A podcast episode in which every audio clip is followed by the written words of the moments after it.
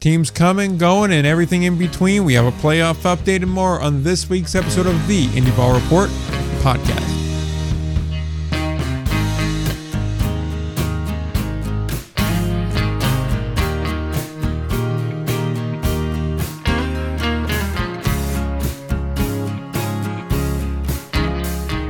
Right, back again, episode number 238 of the Indie Ball Report podcast. Ryan's back again. And apparently, there are people that follow the Instagram that don't know who you are. Wait, really? Yeah, seriously. I got a uh, I got a DM about this where I was going back and forth with the guy because he was asking like, "Oh, with the Jackal renovations, which we'll talk about at some point, not this week, but at some point." And he's like, "Oh, the Gray's gonna find a permanent home." I was like, "No, they weren't really meant to be a permanent thing." And he's like, "Oh, you you know what you're talking about a lot. Like, did you work in indie ball?" I was like, "I didn't, but Ryan did." He's like, "Who's Ryan?" I mean, look, that's fair. I, I would tune me out too. I get it. Um, yeah, and also on that, yeah, I saw because Empire State was pushing some like we're Bullshit, working to be in the league. I'm like, I'm sorry, Empire State. Like, the Empire League can barely get a ballpark full time for one of the teams in their own league. Like, how are you going to find a team that can support a Frontier or a stadium that can support a Frontier League schedule? Get out of here. Sorry, Yeah. like that. Like, it's build one thing. Like, I, I don't have an issue with the Empire League. I don't. Like, Yeah. they are what they are. I have an issue with just straight up just spinning some BS out of nowhere. I'm like, "Wh- wh- what? what are we doing here? It's like, did they forget their purpose? It's like y'all were here to die. That's that was the deal. Like you show up, you get paid to go out and fill a schedule. That's the deal. Yeah, I mean, and your guys got good opportunity of it. Let's be honest, but Yeah, like, they got some that's good, pay. Yeah, uh, yeah, for the situation, I'm glad that something you know positive could come from it. But like, what are we? I feel like when they said that the Frontier League was, you like, what? yeah. Like I saw the statement too. I was just like, what? What's this? And then it's like, Sorry, I also, what yeah. are we doing here? Yeah, that also just one final touch on the Jackal thing before we talk about another way that a league is handling having an odd number of teams, which is probably the shittiest way to do it. But like, I do appreciate Montclair State getting so petty that they're like, we're not building them any sort of renovation. The Jackals can foot the bill. Then as soon as the Jackals piece out, they're like, all right, let's get the blueprints out on how to re- how to renovate this ballpark. Yeah, it does have the vibe of like, I don't even know. It was like I, I had something for it, but so we're not even going to go that down rabbit hole for that stupid analogy. But it does have the feel of like, all right, those idiots are gone. Let's talk about the actual party we're planning. Yeah, it it does kind I'm of not calling them idiots. I'm just saying like Yeah. that was the thought process in my head. Sorry, that there was no way that was going to come out well. So whatever. It's when you're going ahead and you're making plans in the side group chat that doesn't have the one or two people in it. And just like- there, there you go. Yeah. You just nailed it. Yep. yeah. Or it was like when the one person throws something insanely idiotic into the group chat and then immediately you start seeing notifications and you just drop it down and be like, okay, is that a group chat one or is that a just to me one? Right. Yes. And we've all replied Oh to the wrong one of those before the wrong way. Oh, And- bro, I did it in my family group chat. You know Oh. what? I owned it. Now, and honestly, it honestly started a really good thing of them being like, okay, like I realized the world didn't end, and now I just say what I think to my family, and the end result has been really good. I just see my family less. See, I love a happy ending. yeah, fair enough. Yeah. And talking about seeing family less, Spire City's going to see a lot less of their Atlantic League family. Bro, yeah, Yeah. So, in case people didn't realize, it appears that every independent league got the memo that I was out of office from Thursday through Saturday and decided, you know what? Thursday and Friday, we're going to drop all the news that'd be great on a show. And so we actually started a group chat without you and coordinated it. they probably did. They probably, they probably all have it. I'm going to find a way into that group chat. Mark my words. But, any case, on Friday, they Spire City announced that they're going to be taking a one-year hiatus. They'll return in 2025. Uh, this is kind of a mutual decision, I think, was how it was coined, uh, where the league said someone here has to sit out a year. We're not paying for a travel team. We just had to keep Gastonia afloat, and the coffers are empty. So who's going to take one for the team? And it kind of seemed like Spire City got voluntold that they're going to sit out a year. If you're a 2023 Ghost Hound, you're a free agent. If you stay in the Atlantic League, you get put in a reserve draft. have no idea what that is, but I guarantee it's going to screw over players. Keys will keep playing, so if you are in Frederick or Spire City or whatever we're doing with that, you still have baseball to watch. And I assume they're going to use the alternate identity at some point. They mentioned in the press release that they were going to do it. Any case, no Ghost Hounds for 2024, but apparently Ghost Hounds for 2025, which I'm sure they love taking a year off when they have an in-state rival that's like what 30 miles away that's building a brand new ballpark that's also building a brand? I'm sure they love having that nice year on pause. Really wrap my head around this. I think you're right. I think they're voluntold uh, that's for sure. They definitely are not thrilled about the way this went down. Um, when it comes to i mean frederick i, I mean not frederick uh, hagerstown because I mean, what it was like the next day, Hagerstown posted something and yeah, it had like a graphic. graphic. and yeah, it was a promo graphic, which fine, like they have to do their thing too. And this actually to lead to my theory on how this might have gone. Um, I think, well, I mean, it was, it's tough when there's a map. And if you didn't see it, it's like to the northeast, it's like 25, 28 miles. They're talking about towns that are there. They're, they're saying like your neighborhood ballpark or whatever, your neighborhood team. Uh, and it's like 25 miles to the northeast. 20 miles to the north. Yep. And all of a sudden it's like the, the only town listed southeast is 11 miles away. And it's because if you go another like 15 miles, you hit Frederick. Like yeah. that's how close they are. And immediately they're, they're marketing that they're the, the local team. So, uh, my theory, one, I would not be surprised if the Atlantic League might have led on Spire City a little bit. I would not be surprised if Spire City maybe got a little bit ahead of themselves as well. Um, mm-hmm. I don't have any facts on that. I just, from working around this league enough. I'm like, that feels like something they would do. A possibility. Yeah. Um, that feels familiar.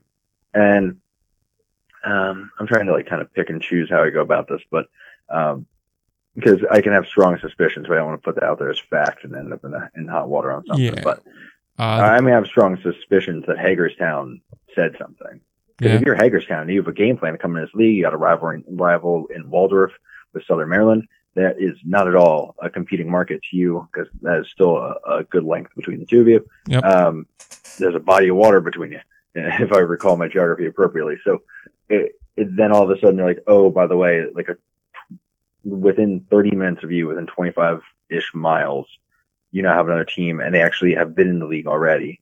So if there is somebody who's going to be into Atlantic baseball, they've already been introduced to this team who is now competition to you, uh, for this new ballpark that you built and all the money that you invested in this deal that you had that predated this other team being in the league. Like, I don't see, I don't see Hagerstown being cool with it. Frankly, if Hagerstown is cool with it, I think it's bad business. so, um, if I was Hagerstown, I would probably try to body Frederick as well, but it is, I think from a league perspective, bad business. And, and I think it's a concerning, we always talk about we want more collaboration between the leagues. I think it's a really bad sign for any future of that sort of thing because it sounds like Lexington is under contract for the first five years. So what they got two years left before they can really go anywhere. Yeah. Um, Gastonia is sitting on the same, and the other teams who that were rumored has have similar situations. So, but what we have gotten through the grapevine is that there are teams that are unhappy and they're willing to leave. And, and now for what three? This is the third straight off season that the Atlantic League has had an odd number of teams and the Frontier League has had an odd number of teams. And there has been the option or the possibility of switching teams around and making something work and everyone has even numbers. And it doesn't even have to be a long term thing, even though that might have other headaches on the business side of switching a team back and forth. But just to solve a temporary issue during expansion, and it hasn't happened once to the point where the Frontier League would end up going with a travel team for back to back years and then starting a team back in Brockton, which is, we'll talk about it. And the Atlantic League is willing to do two teams that play in the ballpark of another team and then put another team on hiatus the third year. Like, yeah, these leagues are never going to work together, I don't think. Yeah. like, this is, I mean, it, the amount of like backtracking this is, the amount of like it's really disappointing. I think Spire City did a lot of things right. Um, there's a lot of negativity from like fans around that area, like uh, about like them not getting support because I think they're very familiar with the Frederick Keys brand. Mm. But I, they were like, Uh, so I've seen a few different comments that basically say like, "Oh, nobody goes to those games, and they go when you can't get keys tickets." It's like, yeah, well, spoiler alert, buddy. Like the keys are leaving. Like, Yeah. if you think this is going to be an Atlantic League team with a draft league team, you're high. Like they're going to ditch that brand immediately. 'cause Draft league sucks. Like, and the Atlantic League can actually turn a profit if you know what you're doing, which Chuck Domino does, who's running things partially over there. So, yeah, I I think they would be able to basically scoop Frederick's fan base, which they have a good fan base, and Mhm. do great. Spire City would, and it's just, just really disappointing. And I think it's um, really shooting a great mark, great potential market in the foot. And uh, yeah, man, yeah, it's frustrating. It's, eh, how many times are we like, yo, the Atlantic League did a great job here. When they did, when they went to Frederick, we are like, that is a good move. Like, I think just about everyone was like, this is a great call. And for them to, within a year, just mess that up so bad and fumble that bag is like so frustratingly on brand. I want to be positive this episode, but it's hard to get through this without being like, dude, what are we doing? Because I hate it for Spire City too. And Yeah. hell, what's going on with Mark Minicozzi now? That's one I got. That's a DM I got to send. Yeah. Like, now what? They talk about the play. What's that guy doing? Because that guy, he keeps bouncing around. He was with Charleston in one year, and then whenever the genomes for what he thought was going to be a, a longer term situation wasn't, got at least picked up with Spire City, had to rebuild the roster for the third year in a row. Then my guy now is in this situation. So Well, at least he's got some job openings available too. That's he does. Good transition. Yeah. Well, I mean, I could transition to those two things, but Oh, uh, you should. I was should. But like, I got a couple other thoughts in All right, fair. Yeah, that's the problem here. I'm going to waste a great transition with uh, a couple of things. One, Go ahead and elaborate. yeah. First off, if you're curious about the graphic, it got posted on the 25th. I believe this news was a 22nd thing. So it was enough time where they had time to Couple make days. the graphic. Yeah. So like they made a conscious decision to include uh, Mm-hmm. Particular teams there. And they just show the ones that are all around the uh, general area of uh, Maryland. They show West Virginia and Pennsylvania in there too, and they do include like Martinsburg, West Virginia. They show Chambersburg, uh, Pennsylvania, but Smithsburg's in there as well as Greencastle as well. And the tagline is professional baseball and family fun in your own backyard. So that is essentially what that is. Link it in the show notes if you want to take a look at that. Now, to the point on the in-state rivalries there, uh, Waldorf to Hagerstown is approximately an hour 40. Main slowdown there is there is essentially no real way to avoid going through DC. You have to go near it at some point, so you're going to hit DC traffic. That's going to slow you down. And of course, that's doing the math at about 10, 20 at night. I have to imagine if you're traveling at, you know, a regular hour, you're going to hit a lot more traffic and it's probably going to be closer to about two to two and a half hours as opposed to how close it is going from Frederick to Hagerstown, which is only a short 30 minute drive.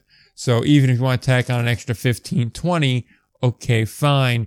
It's just under an hour to go between the two there. So it is not necessarily exactly the same market, but it is close enough to where you could justifiably say, hey, it's only an hour's drive. Let's do that.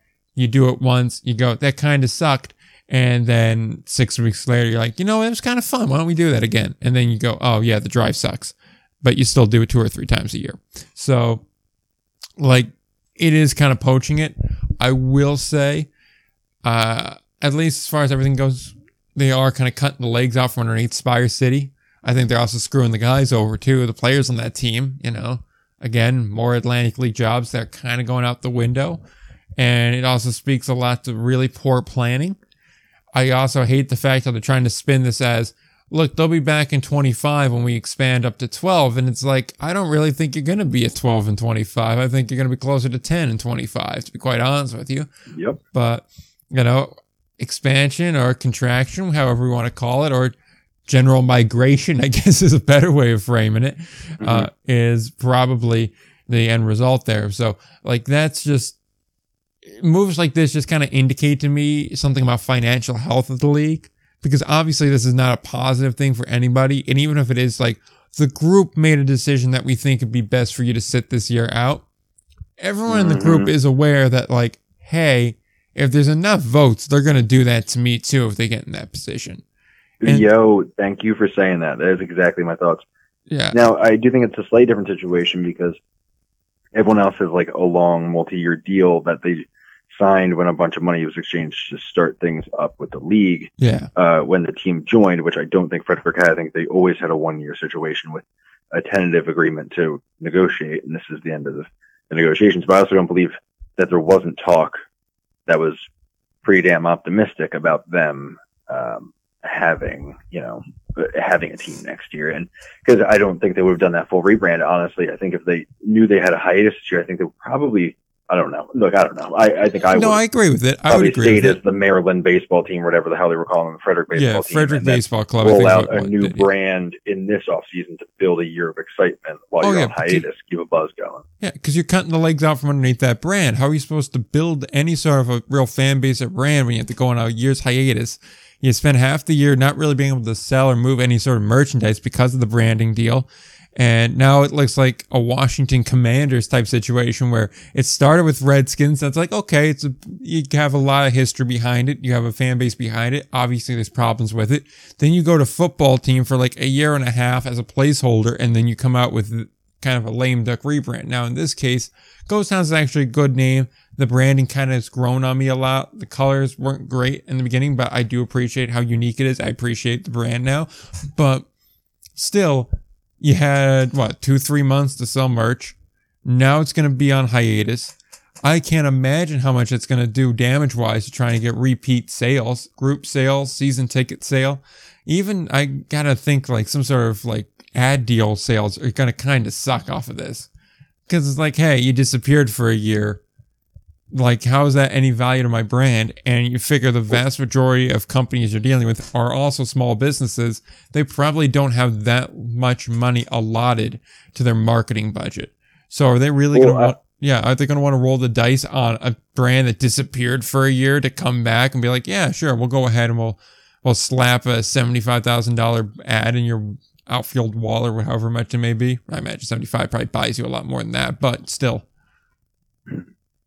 Well, I think the big thing is, uh, I mean, at least I think I don't know this. I, I was I tried to do this comparison uh, of like looking at the outfield wall and all that, but uh, year to year, I, I feel like a lot of their sponsors are likely still at this point sponsors who also sponsor the keys and Mm. still sponsor the keys. So like at least like the baseball isn't disappearing from that ballpark, so there's still something to sponsor and throw money at if you would like it would be a whole different situation if there was no team playing that ballpark next year and you have to like retain these sponsors. So a lot of you would probably be trying to do a deal for a long term two like for the next season just to keep some income coming because you don't have anything else. And that would be a real, like the way we saw during COVID where like a lot of season ticket holders just like the team just kept the money and they moved the tickets over for another year, but then they took a hit the next season, not selling all the season tickets because they already purchased like a year and a half prior. So uh, that at least is something they, they're avoiding. Uh, it goes back to I also don't think the profit margins are that great in the draft league, so that's a, Yeah. a killer. Um, not that they were making a ton of money with Atlantic League baseball, but I do think it was subsidized by the league. Um, oh man, it's just bad from every angle, though. It Yeah. I mean, you're killing I think interest. there's a way for the. I think there's a way for them to make this work, mainly because I'm confident in that front office. I think they do have a talented front office, and that is, and I'm like I would say of the ten front offices in the Atlantic League, I'd probably say they're probably top four, top three. Um, however, it's it for that reason. I think that's why I'm so disappointed because like the league needs competent teams and competent people right now, and not to be giving competent teams and competent people the finger, and that's what you just did. And I'm sorry, like if I'm a fan of the Frederick Keys who's half in, half out on this whole thing, and like maybe I'm kind of interested in the brand, and maybe I saw a Spire City game or two, and you know I like it, but I like my Keys; they've been here forever, and and I'm still deciding on it. And indie ball, which I'm not really acquainted with, like I'm like, yo, this is amateur as hell. Like I wouldn't. I think I was at that league that just seduces for a year, and then we're like, okay, now like come back because it can't consistently fill its own league. Like uh, that's another thing. Like you're still fighting for fans, man. Uh, That- uh, it's disappointing. and if you're in that front office here, I mean, man, like now a year you're not going to be playing baseball. I mean, like I can't imagine you're going to love that. Obviously, you still have some sort of a job, but like it feels like it's harming your career development to not have play on the field and be able to, you know, point to stuff. For some people, Yeah, it's probably mean- not a big deal, but for others, I gotta imagine it does matter. I mean, I believe the broadcasters and all them have pretty much been told, "Hey, you can go do whatever you want to do for next year." I mean, Lexington did themselves no favors when it came to their marketing. But when I was surprised, I got there for the second year that they were there, and people, the town still didn't know what the hell was going on. Like, what's this league? What are we doing here? Like, and then they threw a second team in, and that caused confusion. Like, I think you're going to see some of that too. Like, it's an ongoing battle to explain to people what indie ball is. Like, I always have to explain indie ball to people. Like, I've gotten better at it because I'm so used to it. But like, you have to explain what indie ball is and explain that while it's unaffiliated, it is much better than the baseball that you have on the field right now with your current team. And you have to do that in marketing. And I'll be honest, I just, I, I'm going through this with my full time job. Like Yeah. we were just working on uh, a campaign with a department that is not marketing. And we had to explain to them, like, at first glance, somebody's going to decide if they're interested in your product in five to six words. They're not going to read beyond that. If you get a, a, curiosity, it'll push it to 11 words. And then from there, you might be able to expand them to 20. Like, that's how many words you have to make people, you know, be like, yeah, I'll go to that game. Realistically, you know, on a basic ad. It, it's like, and now it's, now you got to explain this. So work that into your six word explanation. Baseball Unleashed. Experience it for yourself. The last two words have to be, oh no. So now you have four words. Damn. Okay. And Spire City Ghost Hounds is those four. So I don't know. Spire City Ghost Hounds. Oh no. Actually, did we just nail that? Are we amazing at this? Probably. I mean, hey, Hagerstown, you hiring? I go to I go to Spire City, but you know, everything's a little bit on ice over there for right now. I do know one place that is hiring. Are you going to say Cleveland? I was going to say Brockton, Massachusetts. Well, okay. Look, man, you you're going to give me that wide open of a question, just expect me to nail it first time. Okay, you're going to say, "Well, I'll give you the order." Thanks for talking about. Hey, man, I didn't write it down. I was just like, "Yeah, sounds good. I'll probably remember." I didn't. So You did maybe get it keep right, in though. mind on the back end. All right. I mean, you Did did I? get one thing right, which is we did spend three minutes before this show going over the order of things. Yeah, it's 'cause I'm an idiot. Uh, any case, yeah. So last Thursday, I was on an Amtrak train a week ago for those keeping track of this. And, uh, yeah, they announced that they're going to Brockton, Massachusetts. Uh, they're going to start playing 2024. That means we're up to 16 full-time teams in the Frontier League. No more Frontier League Grays, thank God. Uh, Windy City's owner, Brian Kahn, is also going to own the team. So there is familiarity there. Uh, it looks like the Brockton Rock, the Frontier League, or the, not Frontier, the future college league team will remain there. If you, the Brockton Rock sound familiar, that's because they were previously a professional team, uh, several years back, about a decade or so ago, actually. Played for many years in a mixture of leagues, pretty much whatever the Jackals were in, they were in. Train kind of continues still, so they'll be sharing, uh, Campanelli Stadium and it looks like there's going to be 80 dates in Brockton, 42 going to the uh, New England, as they're calling it, Frontier League team, and then 32 going to the Brockton Rock, which is a phenomenal name, by the way. So, uh, yeah, Mhm. Brockton is there. Um, I will note that we've known about Brockton for a little bit as the actual team name. I think it was like two weeks or so ago. I got told Brockton. Yeah. Any thoughts on Brockton? Other than the fact, it's weird the Brockton Rocks just have the straight up the Chicago White Sox like throwback logo.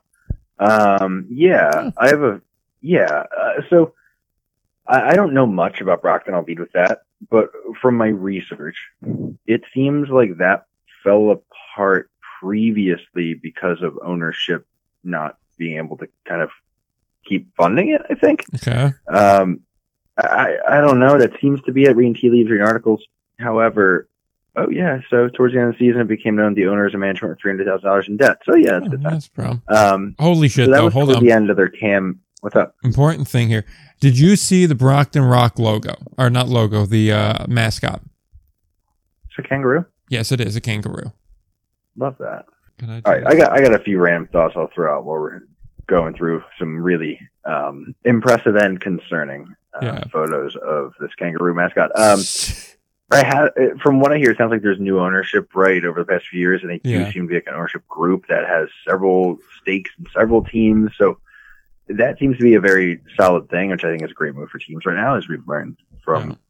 certain championship representatives in other leagues. I think it is. Oh God. The- Oh, that is haunting. Kangaroo with a What is it dunkaroo. holding?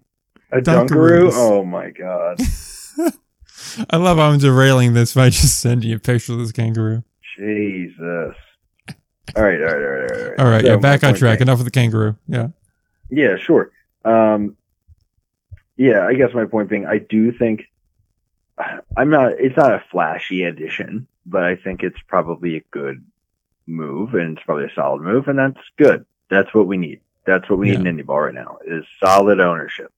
Owners that own multiple teams concern me, and that seems to be the Brockton ownership situation, which is Yeah. again can be fine, but it I mean, it's more than it can seems. very It is often outright. be run a hell of a lot like a business. Like this isn't like Diamond Baseball Holdings, luckily, but Mm. it seems closer to what is that? Um, mid whatever. Um, Main That's Street Baseball is kind of what they remind me of, and, and probably a little less conglomerate like than that. But Yeah. it, Was just it worries me. I, I see I see a lot of the same. Sorry, I'm like processing this on the pod, and that's not how I like to go about things. But It's more fun that I way, though. there's negatives which are obvious. Like if it's like a, it's the same thing as any company that buys up businesses. You know, their whole their touch on the community cannot be as good. Their outlook on things cannot be as good. It's certainly a money making enterprise at that point, which means they're not. I mean, we've the you know the Saint of Second Chances documentary, which strong recommend on that. Um, I would say does a great job of showing uh, the big plus of an owner who's just, you know, yeah, you got to make some money, but they're in it to have fun and bring something to the community and win some baseball games too. Like that's a, that is ideal. And, um, hell, I mean, look at the Mets this year. I mean, I'm sure their fans aren't happy they ain't winning, but um, you know, at least they know they tried for it, you know, Mhm. and there's a lot of owners who don't. So things like, like somebody who's just in it, not necessarily to straight profit, but just to, to own a damn baseball team. That's cool. That's why it worries me when it's people who seem to own multiple and own like stake in different teams. But Yeah, when a the team's an flip side, that can also help you out Yeah. because then sometimes you can afford to do things like if if they have multiple teams, then you can, you know, make deals with transportation companies and fireworks companies and the people who manufacture bobbleheads, and you buy in bulk and you give them tons of business during the year, and and they cut you a deal, and you know, then you can do better things for that. So there's a flip side to it too, and I'm, and I'm aware of it, but it, it feels, it always feels icky. But I guess my number one feeling is more, I am, especially after the year we've had with Gastonia, I am happy that there seems to be at least a solid ownership. Yeah. So, couple things Sorry, there. that was much longer thoughts, so please take the floor. Yeah, well, I mean, obviously, I did my best to derail it as much as I could. We had a hopping good time. That's why. More to the point. I hate it. but it's here now. Like, couple thoughts I had. Uh, mainly, I am still kind of concerned about the market. I'm concerned at the fact that we're going to do this thing where we have the summer team and the full time team there. Obviously, Brockton Rock been around 20 or so years now, so they have a pretty decent foothold in the community, would be my guess. And the brand obviously seems to be popular. It hasn't changed in 20 years, so that tells me it's popular enough. Even if, like we mentioned earlier, their logo is just a straight ripoff of a throwback Chicago White Sox logo, but even still, it makes Probably me save some money there. Economical. hey, hey, hey, can't blame them. but that does concern me a bit. 80 dates is a lot of dates to fill, especially when we start getting into the days of end of June, July, when a lot of people would rather just kind of go to the beach. They'd rather go do other things than go watch minor league baseball, especially if it's not particularly competitive or there's not a particular draw. That said, they do seem to have good ownership. That's a positive here. I am curious to know where Windy City wound up finishing attendance wise. That would be a very interesting thing for me to know Mhm. because it's the same ownership there. So I imagine it would be kind of the same deal. Okay, we just Right. I overlooked that, but you're right. I forgot they were on that list. Uh, 1960 is where they finished. That is pretty decent, but that's reported attendance, so you never know what that actually means. Yeah, right. So I'd love to know what the true attendance number is, but from what we could tell, looks like there was one, two, three, four, five, six, seven, I think, teams ahead of them in a at that point 15 home team league. So that's not terrible. That's upper half. So, you know, coming in at the eight spot, I ain't that exactly upper half, but right in the middle. I'm cool with it. So, like, that's good here. But again, I'm just kind of, I don't know about the whole date thing. Plus, when you have two, multiple teams here, I am a little bit concerned. Is it going to be where one gets a lot of attention, the other one doesn't? Is it going to be where it's kind of like equal parts to each? How's this going to play out? Conspiratorially, I am kind of curious if this is like kind of a play by some of the old ownership group to try and grab some power back from the new Can Am teams. Because it's clear El Dorso has a lot of sway in there. He has two teams as well. So, hey, Mhm. maybe if we go ahead and we tack on one of the old guard, they grab another team here. Maybe that could try and shift the power balance back. I imagine there's some And other ones. in the East Division as well. True, true. An extra voice in that side of conversations. Yep. And also, I imagine it probably helps a little bit more travel wise because you're dealing with the same companies, same groups there. Mhm. Realistically, scheduling wise, there's different considerations that get made now too. So it helps you out a bit where you're like, hey, well, why don't we just have New England do it? I'm curious to see what the brand's going to wind up being. And again, I wonder if it's going to be a situation kind of like with Spire City, where we just talked about, where it's like you got to build up that whole Ghost Hounds brand, but people know the keys. I wonder if we're going to have that kind of situation there. And if that's the case, how long is that going to last for? And moreover, I do wonder how this plays into further expansion for the league as a whole. 18 isn't really a great number.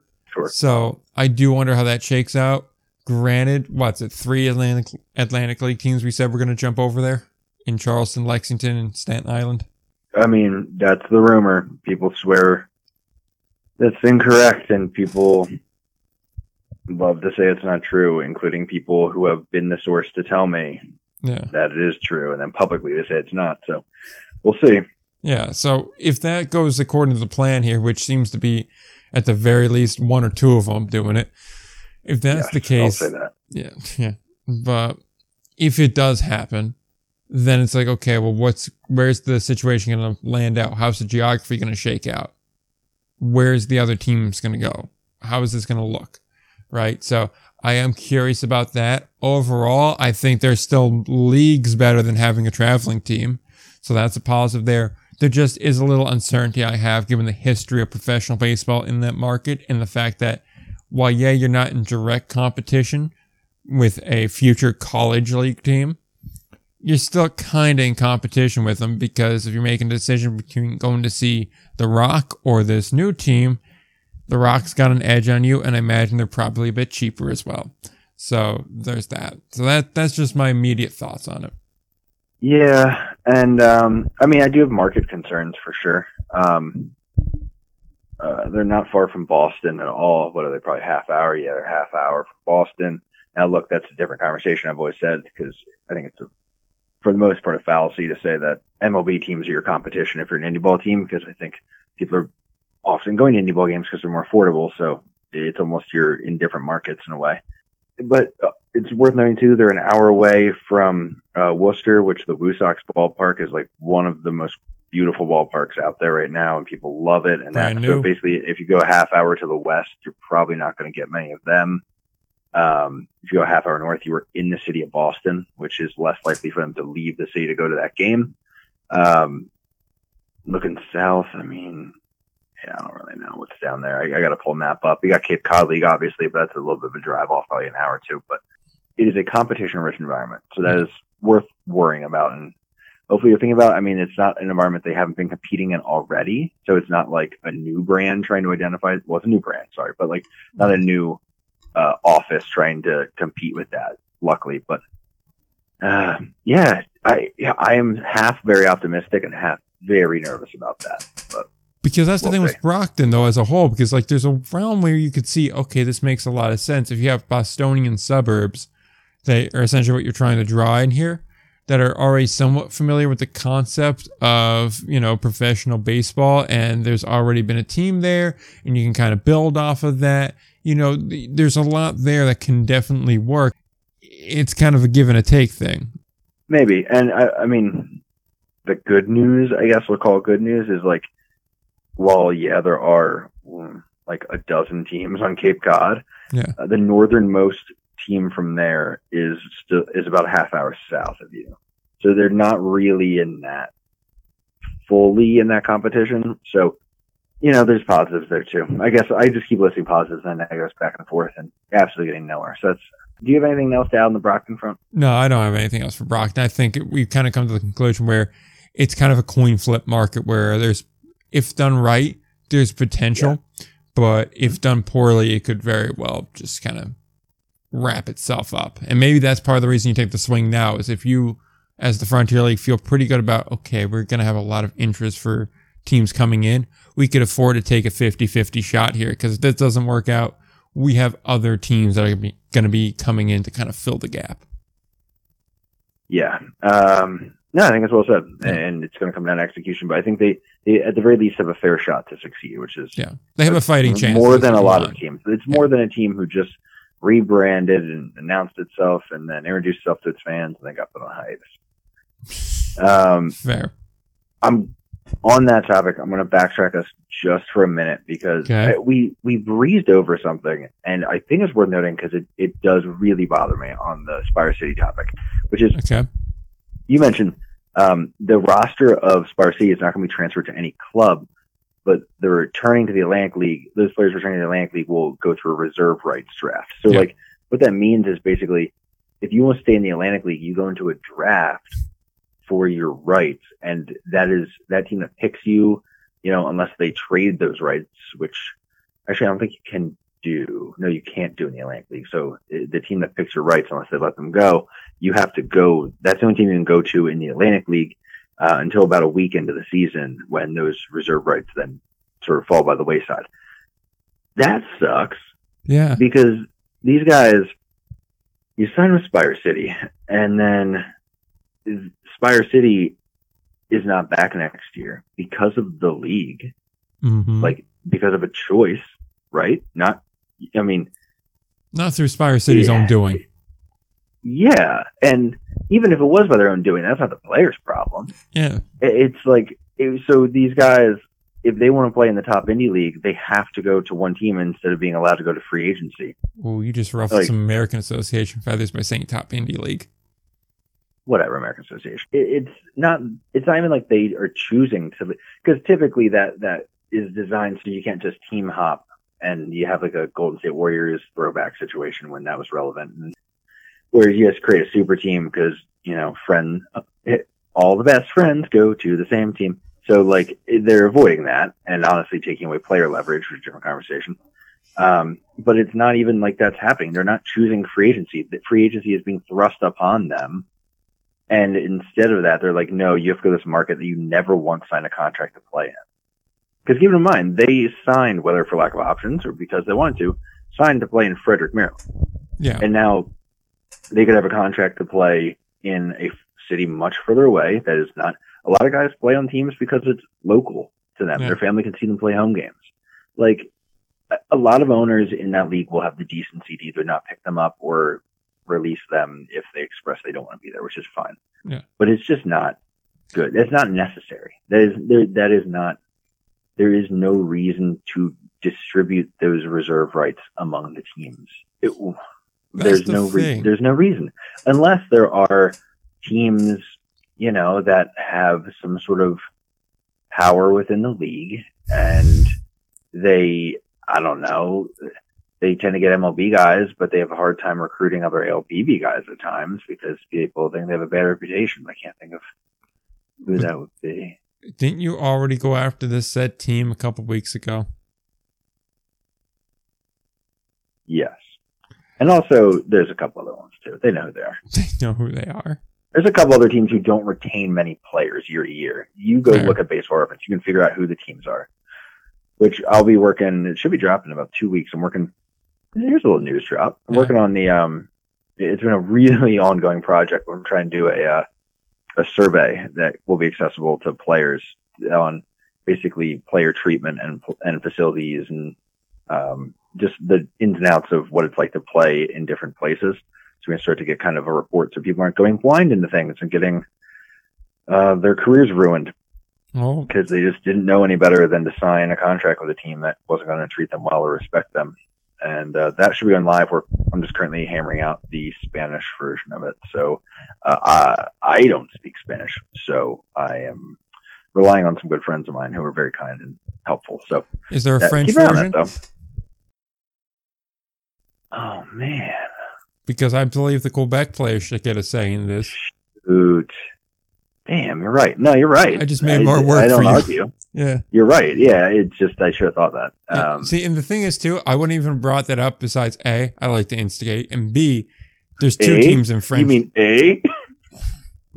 Jesus Christ. Okay, really, we're doing this today. Uh, but that's the first point. The second point being there is two teams in French Canada with a rumor of a third. Yeah. So like, You're right. Yeah. so like, and it probably it- should be If I'm honest, I think of the other issues. I think of you know, okay, there's teams that are buying, asking the teams. I'm asking the players, but I forget like there's a good bit of a good bit of French boys out there playing some ball. So Yeah. yeah, no, you're right. I'll, I'll add that. I'm Yeah. And also, if you have any Haitian players, they French. probably It's also difficult because I'll tell you already. I've Yeah. floated it past people get a read, and a couple teams that know I'm doing this are not thrilled. So that's funny. Well, I mean, I So- imagine they're not thrilled about it. Oh no, accountability. And the thing is, too, even the teams that don't do anything wrong, they're like, I still would rather not have to get a potentially bad uh, employee grade. I'd rather there not be uh, indie ball rate my professor. Yeah, I mean it's kind of the energy. Yeah, so Then we saw like the NFL players survey that they did. fair. That's sort of where we're heading with this. Hopefully, we'll see. Yeah. Any case, though, just to piggyback off what you're saying, yeah, like what bothers me, Joe, is just like these guys sign one year contracts with no expectation of being picked up the following year, and then you're gonna do this crap with like reserve rights. It's like, okay, well then, if that's the case, then let them get signed to multi year deals and have job security. Do more in that regard to help the player out if you're gonna do that. But Yep, you're right. Yeah, so that, that's just my point on that. I just don't love that as a thing.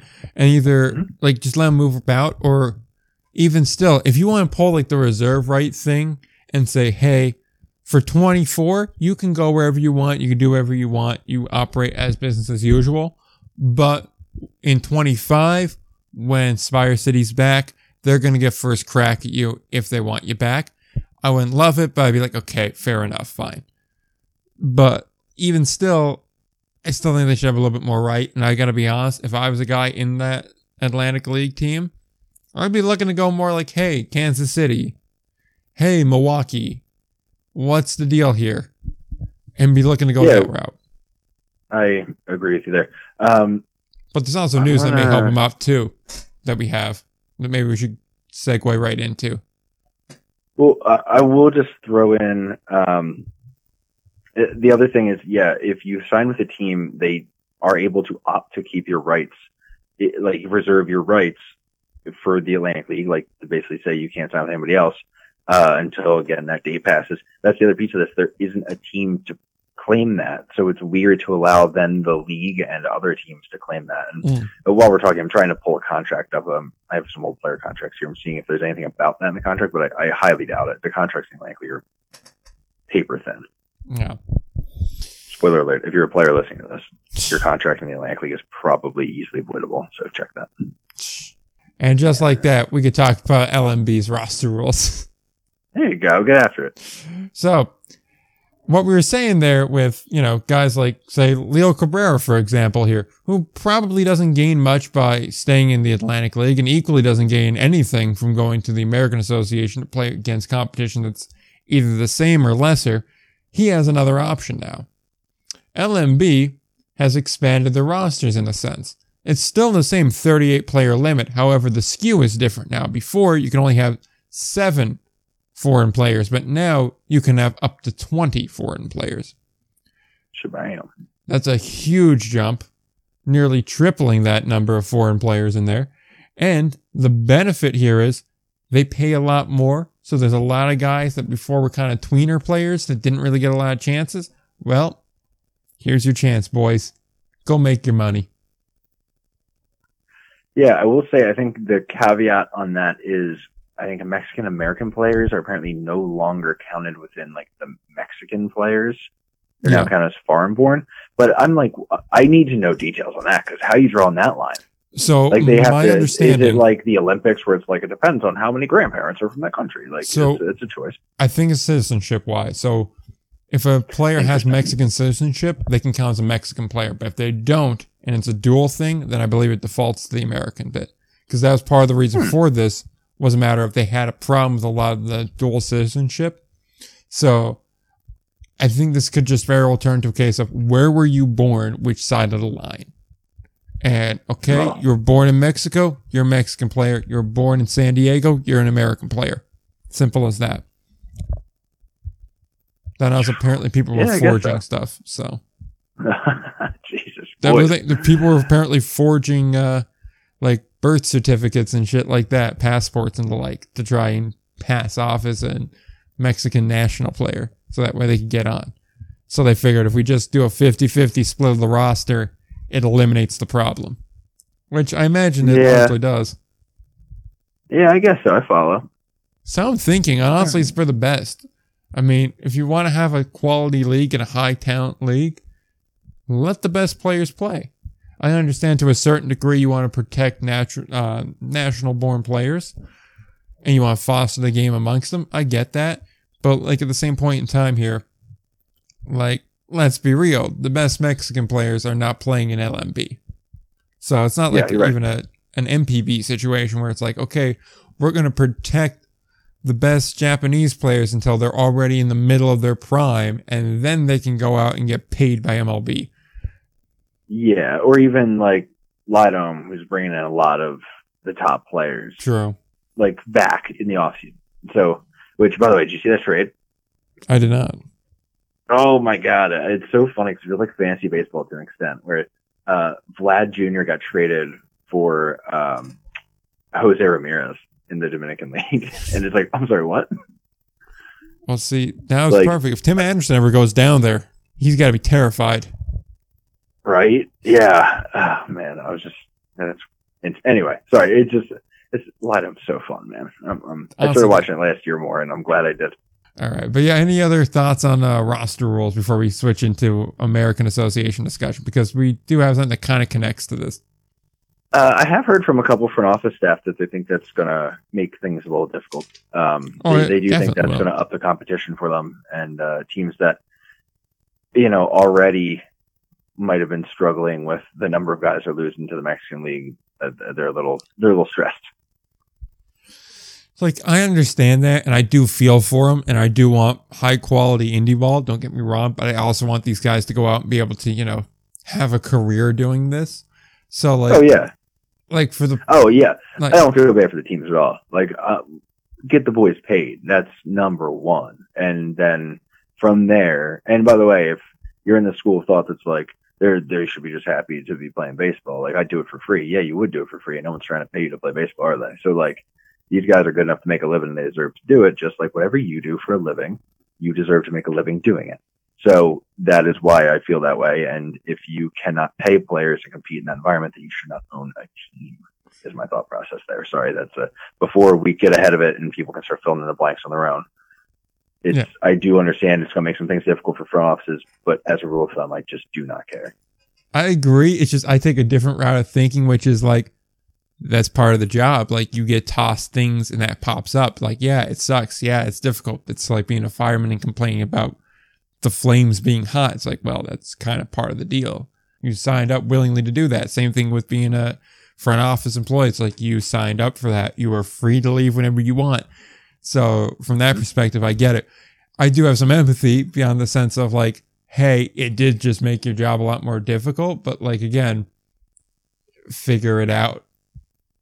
It- It's worth noting while they can make more money in Mexico, it, I have run into half a dozen guys, which is one of those things where that means there's definitely more because I don't know that many guys, big picture, um, who have decided to play in America when they could have played in Mexico and they even were, and they were like, Hey, I just want to get into America to play in America. Like I got a family. It's a headache to be down in Mexico at this point in my career. Like I don't want to, that's not what I'm trying to do. Yeah. So like just being in America is a selling point for your team for a lot of guys.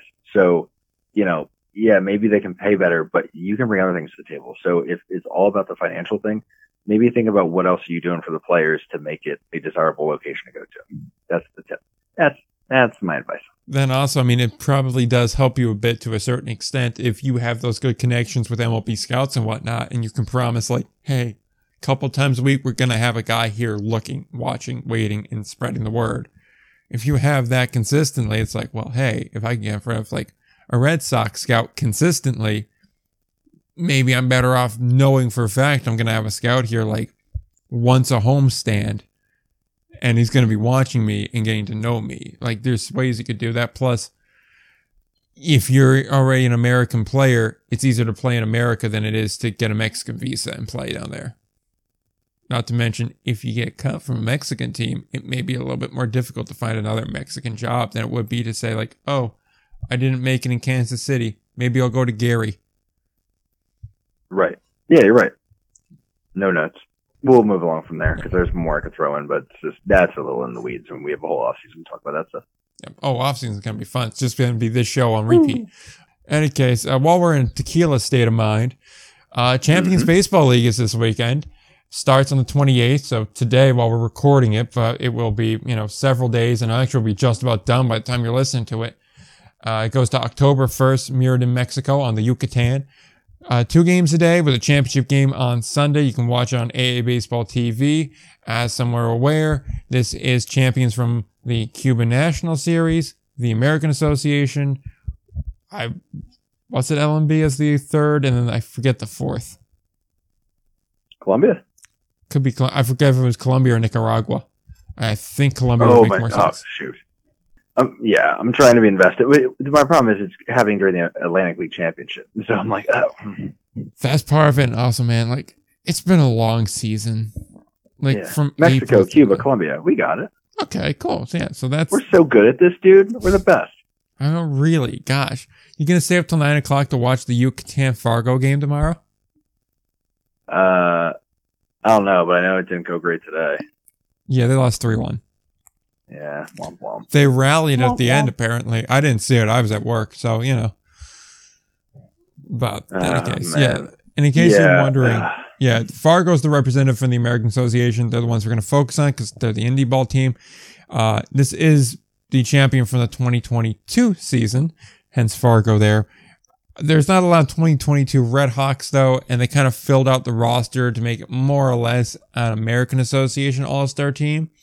I think I'm going to agree with Ryan when I say I'm happy it's happening a lot. I really liked seeing this, and this is kind of what I want to see on the North American indie ball side of things.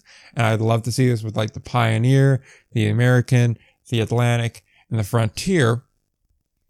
I am a little disappointed the roster isn't entirely Fargo, but I also understand from a practical perspective that was just not going to be the case. So I'm happy I'm getting what I'm getting. It just is a little jarring seeing a guy like Chris Herrmann, who spent the whole year in Kansas City and won a championship in Kansas City playing for Fargo.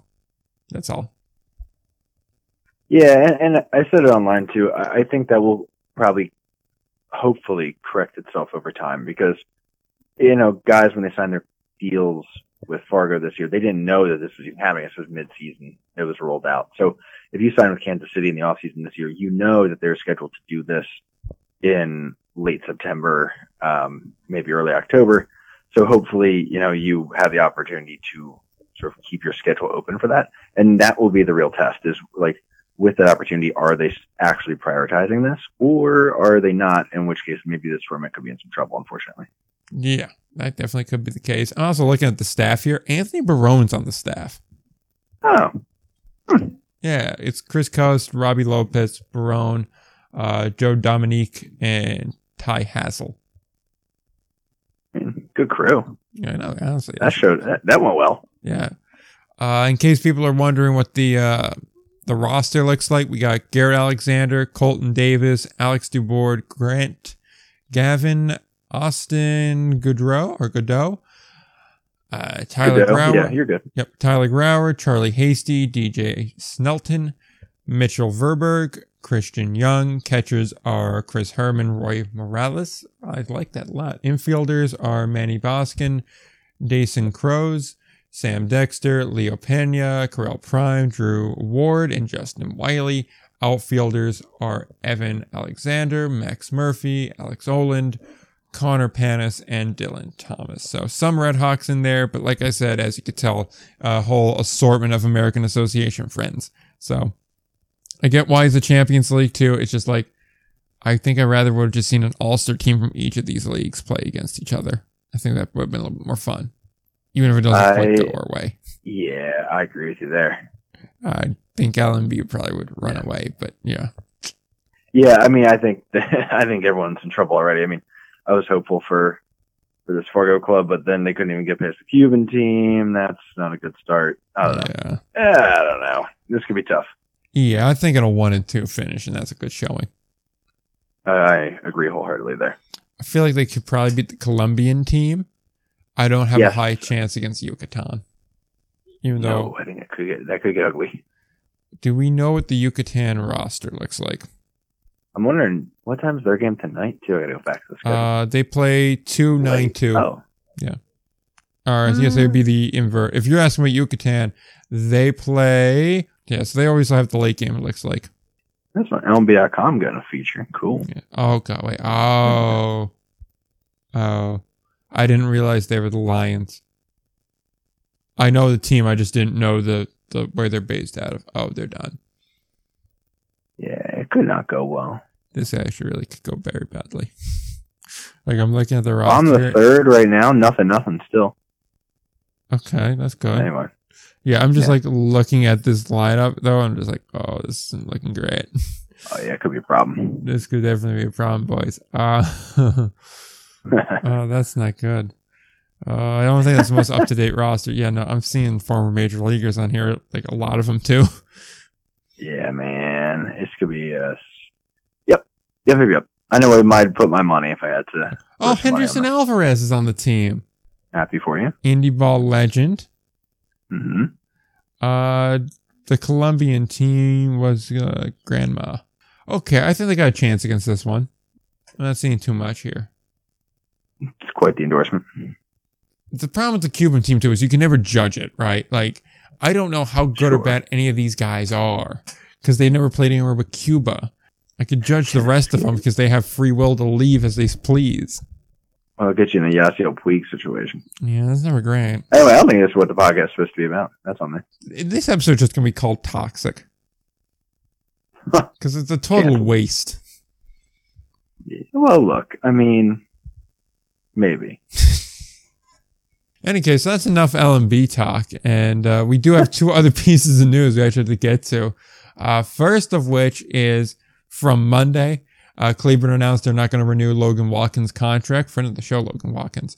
Uh, they will have a new manager for 2024. Watkins, in his two and a half seasons in Cleburne, made the playoffs three times with an even record of 131 and 131. Talk about even there.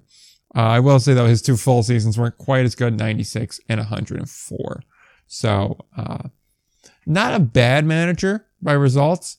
Cleburne, I also imagine, isn't the easiest place to work, mainly because it's hot as hell. But hmm yeah, is it bad that the first thought I had was Pete doesn't have a new contract and he lives in Texas? Yeah, and Tri City put out that story that there's an article about them saying like they intend to bring him back. But there's no guarantee about anything in there. I don't Yeah. know. And, and I mean, from what I'm hearing, I, I heard from the rumor mill that that might be uh, Tri City might be trying to shake something up. The fact that it's even uh, here's here's the thing, like managers all across indie ball are working on year to year contracts. Yeah. it does not those do not all get their own articles saying like oh we're working on it. It just it gets done and most of the time it's not even an announcement about it. Yeah. it's like of course he's back. Yeah whatever. Like it's interesting that that article even had to happen. So yeah uh, something to keep an eye on. Yeah, that and obviously there's exceptions that do get multi-year contracts. I think Joe Calfapietra immediately. I think he has a three-year contract. Michael Schlact, he signed, I believe, a five-year deal a couple years back, so he still has three years on that. But those are outliers normally. Like you'll have some guys that get that privilege, but most of them don't get it. So, and also, I mean, in those cases too, BH has been like what New Jersey and then immediately to Kansas City, so he wants to be there. He's a good manager, so there's a fit there. And in the case Mhm. of Missoula, they're a really good team with Michael Schlact run the show. He's stability. He's a good manager, and I can't imagine Missoula, Missouri, or fuck, I just called it Missouri, didn't I? Oh boy. That's bad. Yeah, Missoula, Montana is that much of a metropolitan destination that's going to draw in a lot of people. Like, so when you find a guy that's down to be there, likes being there, and does a good job there, you just kind of go, yeah, you want to be here for the next five years? Cool. Why don't you sign this contract? And in five years, we'll give you another one exactly like this. Yeah, no, I I agree, and I don't necessarily think that uh, there's anybody, uh, any of the people we've recently talked about, that kind of fill that description out. So, Yeah. um, yeah, yeah, I, I don't know what to make of the Cleveland thing. I, I'm trying to think of. I'm gonna have to do some sort of like recurring like coaching carousel graphic once the uh, the offseason officially starts, once the Atlantic League series is over. So, um, because there's a lot of moving parts right now in indie ball Yeah. and we're gonna have to start. There's a lot of landing spots. Like, I mean, I know that Jersey seems to be looking to re-sign PJ, but PJ Phillips is kind of like, I'm gonna look around elsewhere. So that's another spot now. that is, it, there's a lot. I feel like maybe, maybe it feels like more because I'm more sort of in on leagues that aren't just the Atlantic League, but Yeah. it does feel like a lot of things this year. Yeah. Like, one of the things that I know And we're not a lot of people starting on the hot seat next year too. I think that's Oh, probably yeah. part of what I'm feeling. Yeah, I wonder what Lamarr Rogers' situation is too, because like you gotta Oh, get I- paid more to go to. Gary, but like, because it's Gary, but like he's just not really hacking it over there. But like, I strongly suspect that will be an opening. Yeah, That's, I mean, there's nothing official, but I mean, I think he might be paid more than almost any friend. Uh, because he's in Gary, American dude. Association manager. Yeah, like you do have to pay to get somebody there. Like, and that's a new. I mean, remember that owner did not sign him, Yeah, so true, true. it's a new owner. They're paying him a good bit to pay out that contract. I, I just could see, I could see that being. It's just uh, such a tough job, though. I mean, like, Yeah, Getting I'm players to to figure out the sign right way up to say to it without getting in trouble.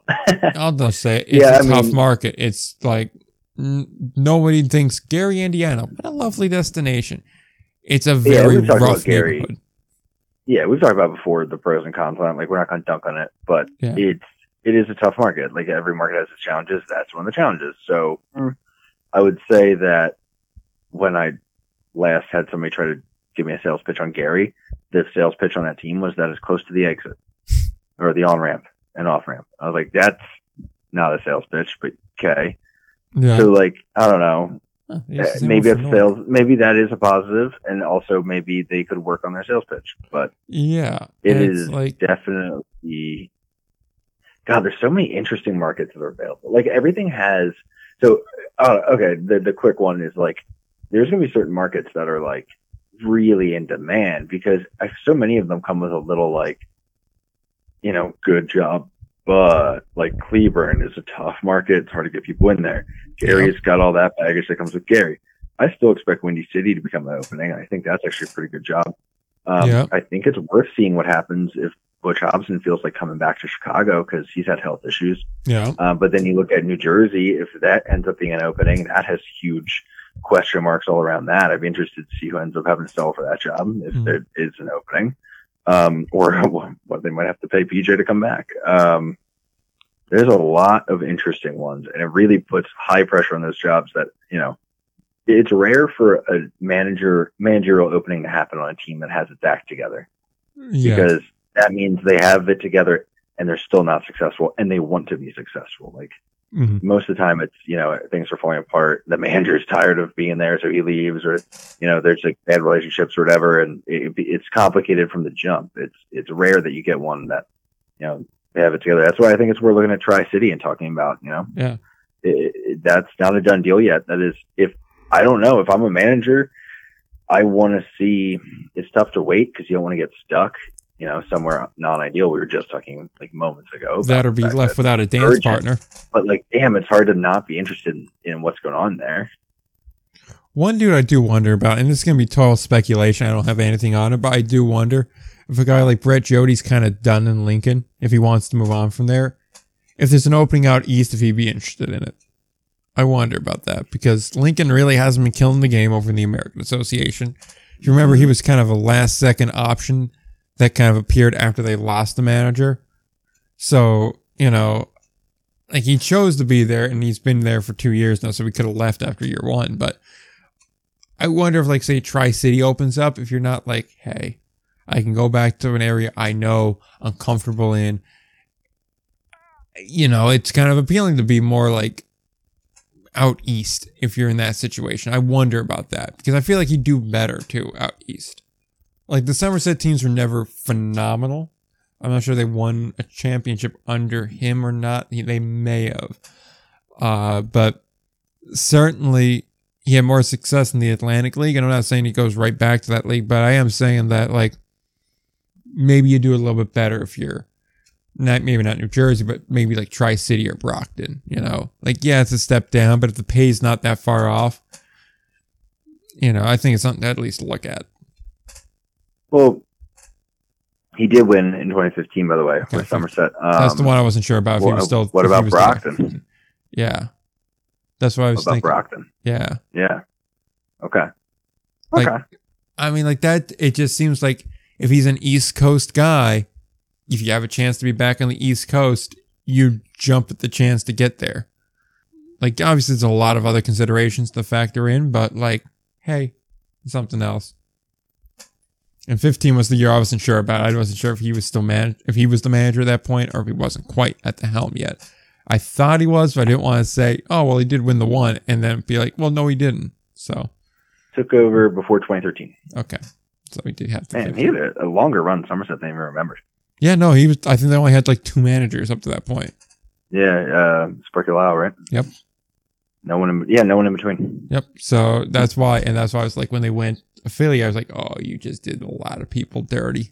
That's why I kind of hold that grudge. I'm like, you screwed over like three or four guys really badly, and that ain't right. I'm not gonna say don't make a move because of three or four people, but like, I really hope they were clued into that decision before it got made, because otherwise, that's a dirtbag move. Hmm. I Yeah, I don't like- even have detail on that one. Yeah, I'd love to know what the how that went down there because like my only thought on it is like, look, especially in the case of Brett, it's like he was playing for you before he started managing for you. He was basically a patriot through and through. I'm not saying don't make the move because of him, but I feel like the amount he's given to your organization and the loyalty there earned him at least like a hey, as a heads up, you may want to start looking for another job. We're pretty sure we're going to go the affiliate route if we can. Like, I think he's earned that. Yeah, let me see. Um, Like, I get that's not how it always I might works. have some insight here. yeah. Um, you know, I don't know. He was a very late, late addition with Lincoln because that Yeah. first year, if I am correct, he didn't even really have his own coaching staff because he was signing like April to manage there. So yeah, Yeah, that- hmm, That's what I'm saying. What else we got here? We got Sioux City, right? Oh, yeah. Like, I guess we could talk about Sioux City now as we transition yeah. off of Sorry, I didn't want to push along, but we are talking. We sort of skimmed in right into the American Association talk. So I'm kind of like, well, shoot, we're right there. Yeah. So speaking of teams that were on the verge of being homeless or, you know, going on hiatus or being added, Sioux City's another one. We have an update on that.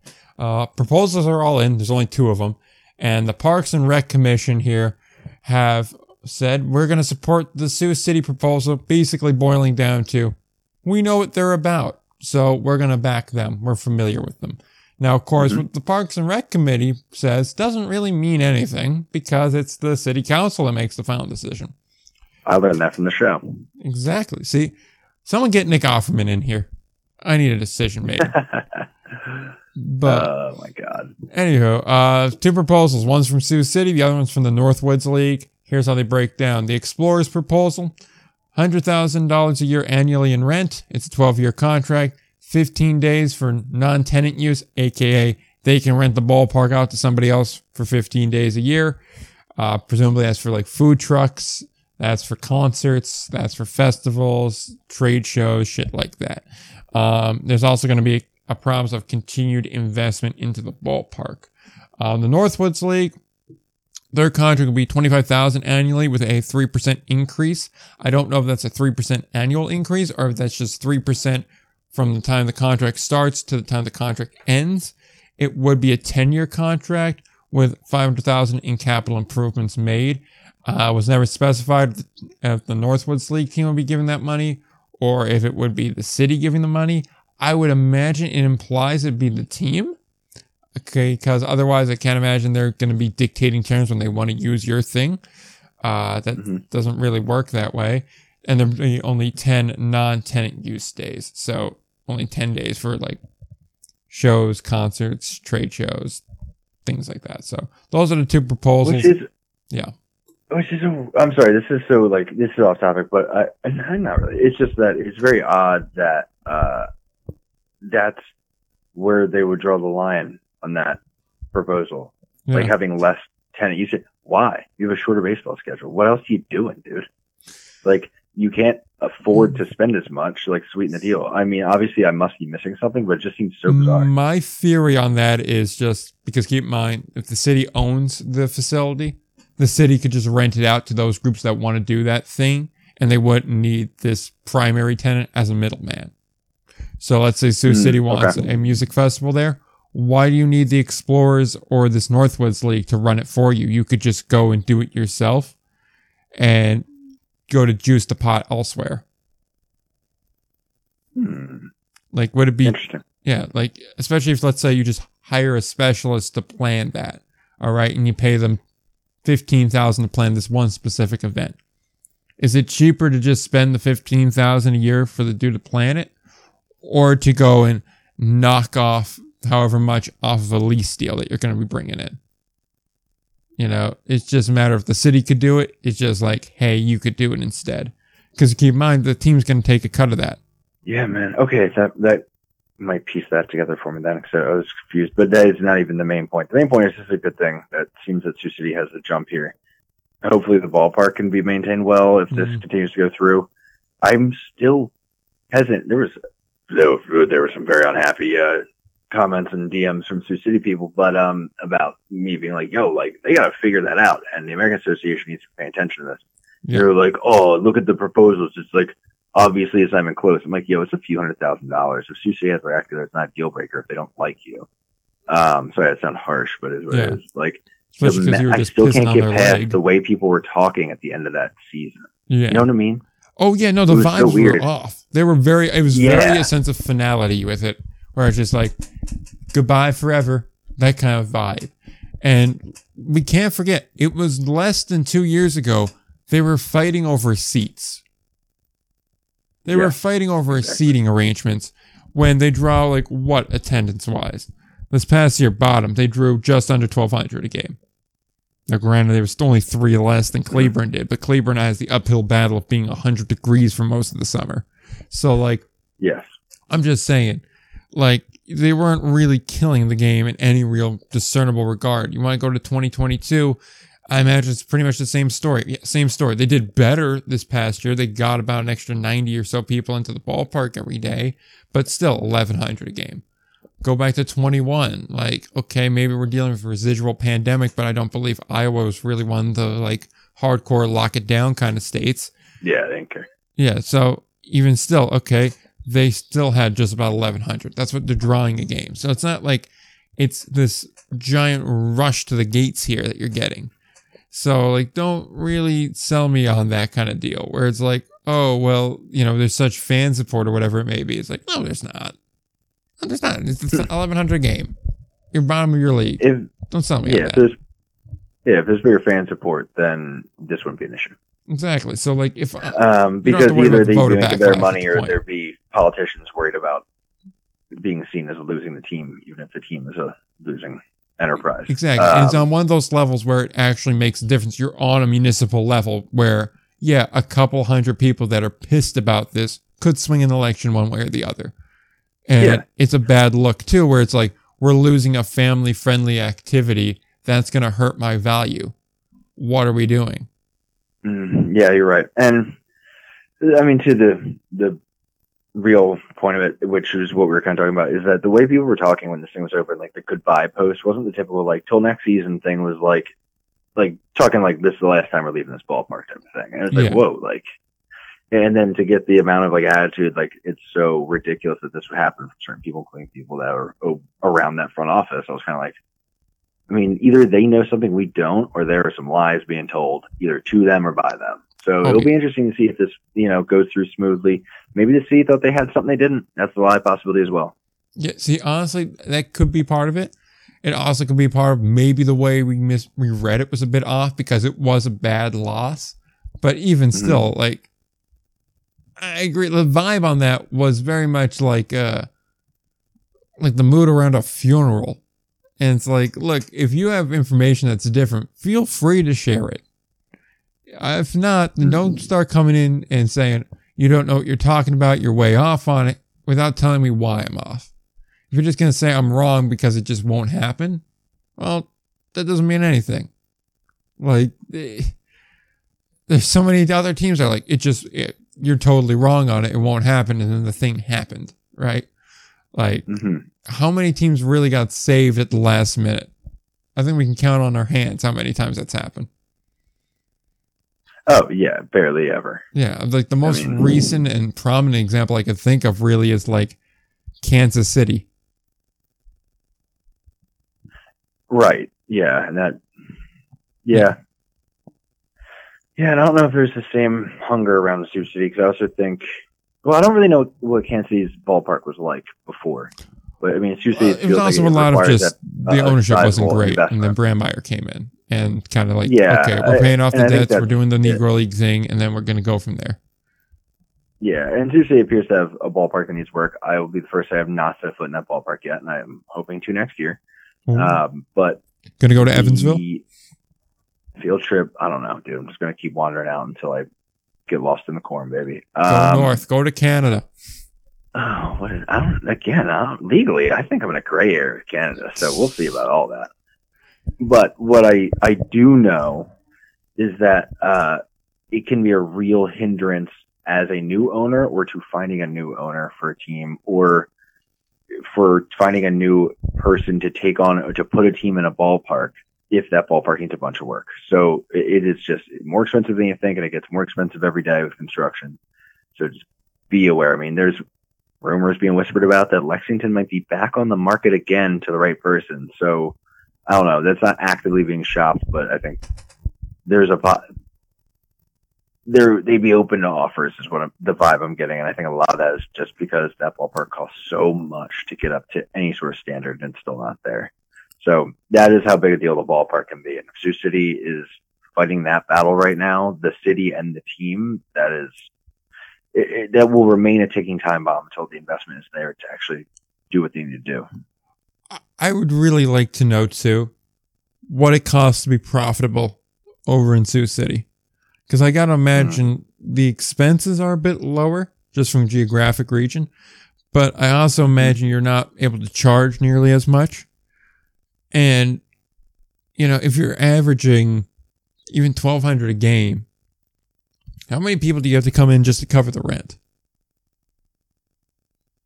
Yeah. Um, And that's now, across 50 Lexington's days. ballpark was a was big. It was like too Well, big. yeah, far Lexington's big. Famously far too big. Yeah. But Lexington's ballpark cost about twenty five to thirty thousand dollars a night to run. Just have it open for a game. Yeah. So Yeah. I'd say maybe half that for a reasonable ballpark. Okay, so call twelve So we're looking at thirteen dollars. So say it's eleven bucks on the average seat Yeah. sale in Sioux City. Look at their prices, which I'm, I'm actually halfway through a graphic on that. That's why I was able to quickly pull that. yeah, I was Um, say like I'm gonna have to check. I'm out. halfway through a yeah a whole comparison on everyone's uh, ticket prices. Uh, the I mean math. uh, that's what. Uh, Jesus, Ryan, don't say something stupid. Just do the math on the calculator. That's at thirteen hundred to keep the lights on, like to keep the ballpark to break even. So any night you're under thirteen hundred. Now that's just using ticket sales. So I mean, to be fair, there's also merch sales and all that stuff. Um, I mean, I don't know yeah. what that does not include front office staff typically in that math. So I mean, that's, and that does not include players. Sure. So, oh no, maybe that one did. Maybe it did include players. But point is, you're going to have to sell probably at least a thousand a game just to break even. It's probably going to be more than that. Um, and I don't know what they're doing on merch sales too. But also, if, if it's a tight economy in a rural community or an industrial community, you can bet there's a little less pocket change around, and you'll start to see that churn up. You know, you, if you can keep your ticket sales yeah. consistent, it'll be hard on the food and the extra thing things like merch. So you could see it there too. Yeah, I'm not going to pretend to be an expert on that one. Yeah. I mean, there's so many places expert at expense to go to. I don't know what their beast looks like uh, recently, and I guess we have a bit of an idea now. But yeah, I won't. But let's just say probably about 1,200 ish tickets. Anytime under that, they're probably taking a loss. Yeah, so I mean, if you're averaging just under that number, you're averaging a loss. Yeah, probably. So and that's assuming that is a truthful number, so it's probably a little under that too. I, I'm concerned about that, and I'm also just concerned, like I said, relationship they've had with the city before. There's a lot pointing me that still is concerned about this. So I guess to wrap it back to the point, which is to say, people that think that this is completely off the table, I find it hard to believe that's completely off the table. It just there's a lot of information pointing to the opposite. Uh, yeah, I mean, if you think it's completely off the table, like to quote the American poet of the Backstreet Boys, "Tell me why." Like, I I, Yeah. I need to see some reasoning. Something else. I mean, it literally. I, the, okay, hard truth, hard truth. Yeah. I'll say, except for maybe you, every indie ball team is vulnerable. Oh yeah, like that's the thing that Yeah. you're just so you're beholden to the market is really the case. Where Yeah, if it's a downturn, it's like you're one of the first things getting cut. Like that's just the Yeah. reality of it. Yep. So unless you're unless like you establish your value when the economy is good. That's what I'm preaching constantly. Establish your value. that, or you have to become an establish value in good times so you can survive the bad times. You have to become an institution.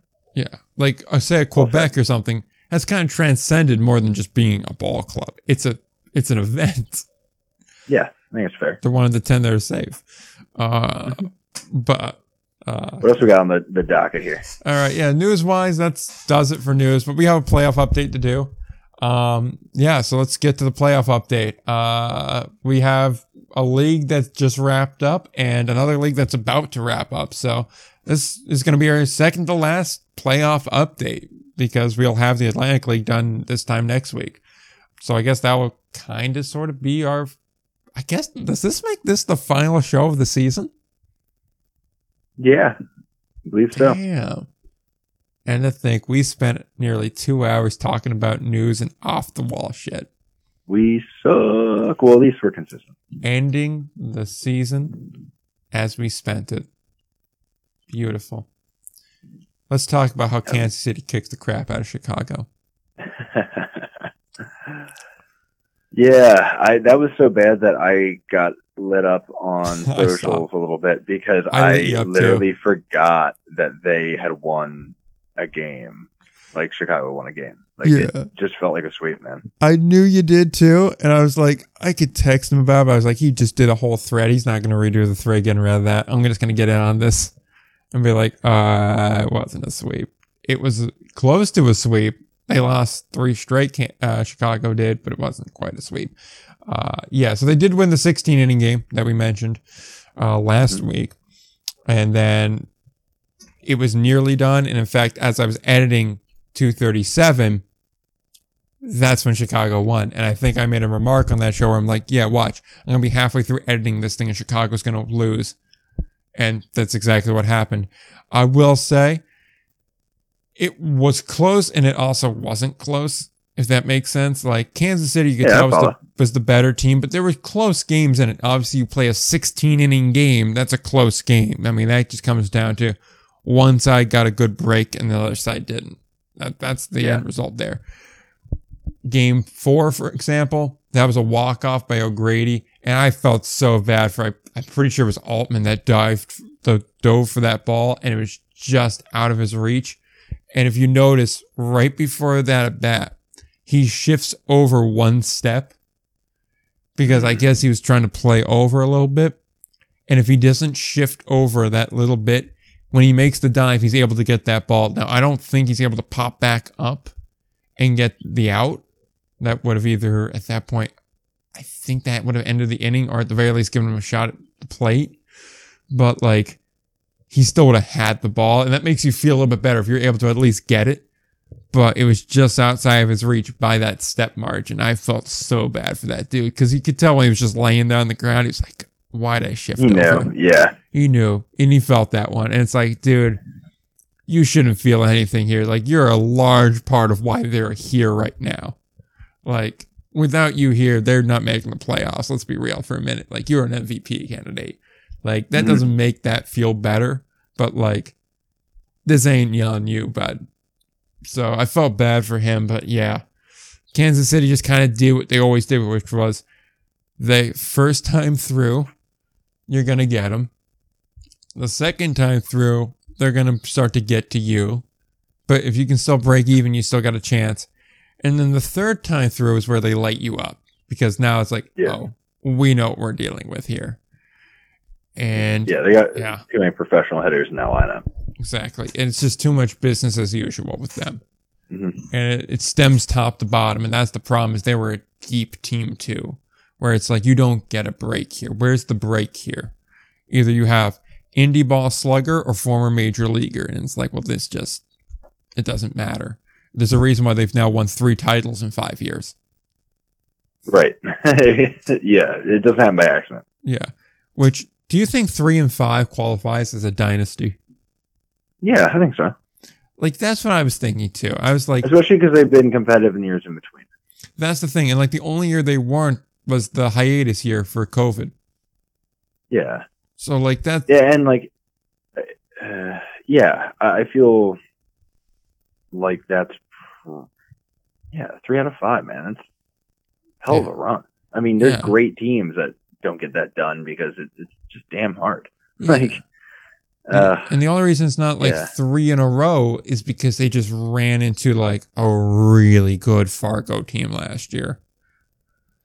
Like, yeah, I mean, I, I would say too. there's people who would call like the like early 2010s Giants a dynasty because they won three out of five. Yeah. And like they were like just okay in 2011 and they were like outright bad in 2013. even like- your bullshit. Yeah. So Like, uh, I feel like uh, I feel like Kansas dynasty. City does qualify for this though. I feel like they are definitely in that grouping. And like, Here, here, here's the thing, and I think it's a fair caveat. I've never heard anyone else bring this up, and I'm just, and I, which makes me, I don't know, I'm surprised and so confident. okay. Is I'm trying to think about. I gotta. I'm backtracking my head. The other American Association champs come back a few here. You do know there's a page on the American Association website. Yeah, I'm heading right there. Ah, I okay. know it. Uh, it's all right. God bless them for making it easy. That's why I like these guys. I hate to be that guy. It's not three out of five. They didn't include it yet. It's two out of three. One, two, three, four. five. Oh, don't okay. I'm sorry. We're not counting T-ball. 2020. Yep, Yeah. you're right. Yeah, I don't see. That's the thing. Like, yeah, I'm not taking that away. The Milkman won that mm-hmm. fair and square. They played by the rules that were there. So I don't like this half championship crap. They won it. That was the rules. That said, Mickey Mouse. it was six teams. It was six Mickey teams. Mouse, what it was. And like, it's a different setup here. Which again, what did we say two weeks ago, Chicago? What did we say two weeks ago when you were talking your shit after beating Milwaukee? Mm. Hmm don't talk your shit. You still have more to win. And even their 2020 weird ass season ring is still a ring and it's still more than you have. So again, Yeah. Um. and technically now Mhm. Milwaukee's won more final games than you have, even if we don't count the 2020 season. Just want to point that out there. Oops. Um, for that here's 16 what I'll say. game. It's definitely, dude, it's definitely a dynasty. Because if you go back, the 2023, it's a championship. 2022, it's not a championship, but it's the best record in the league, and they just didn't get done in the playoffs. 2021, it's a Championship. championship. And outright 2020, they did not.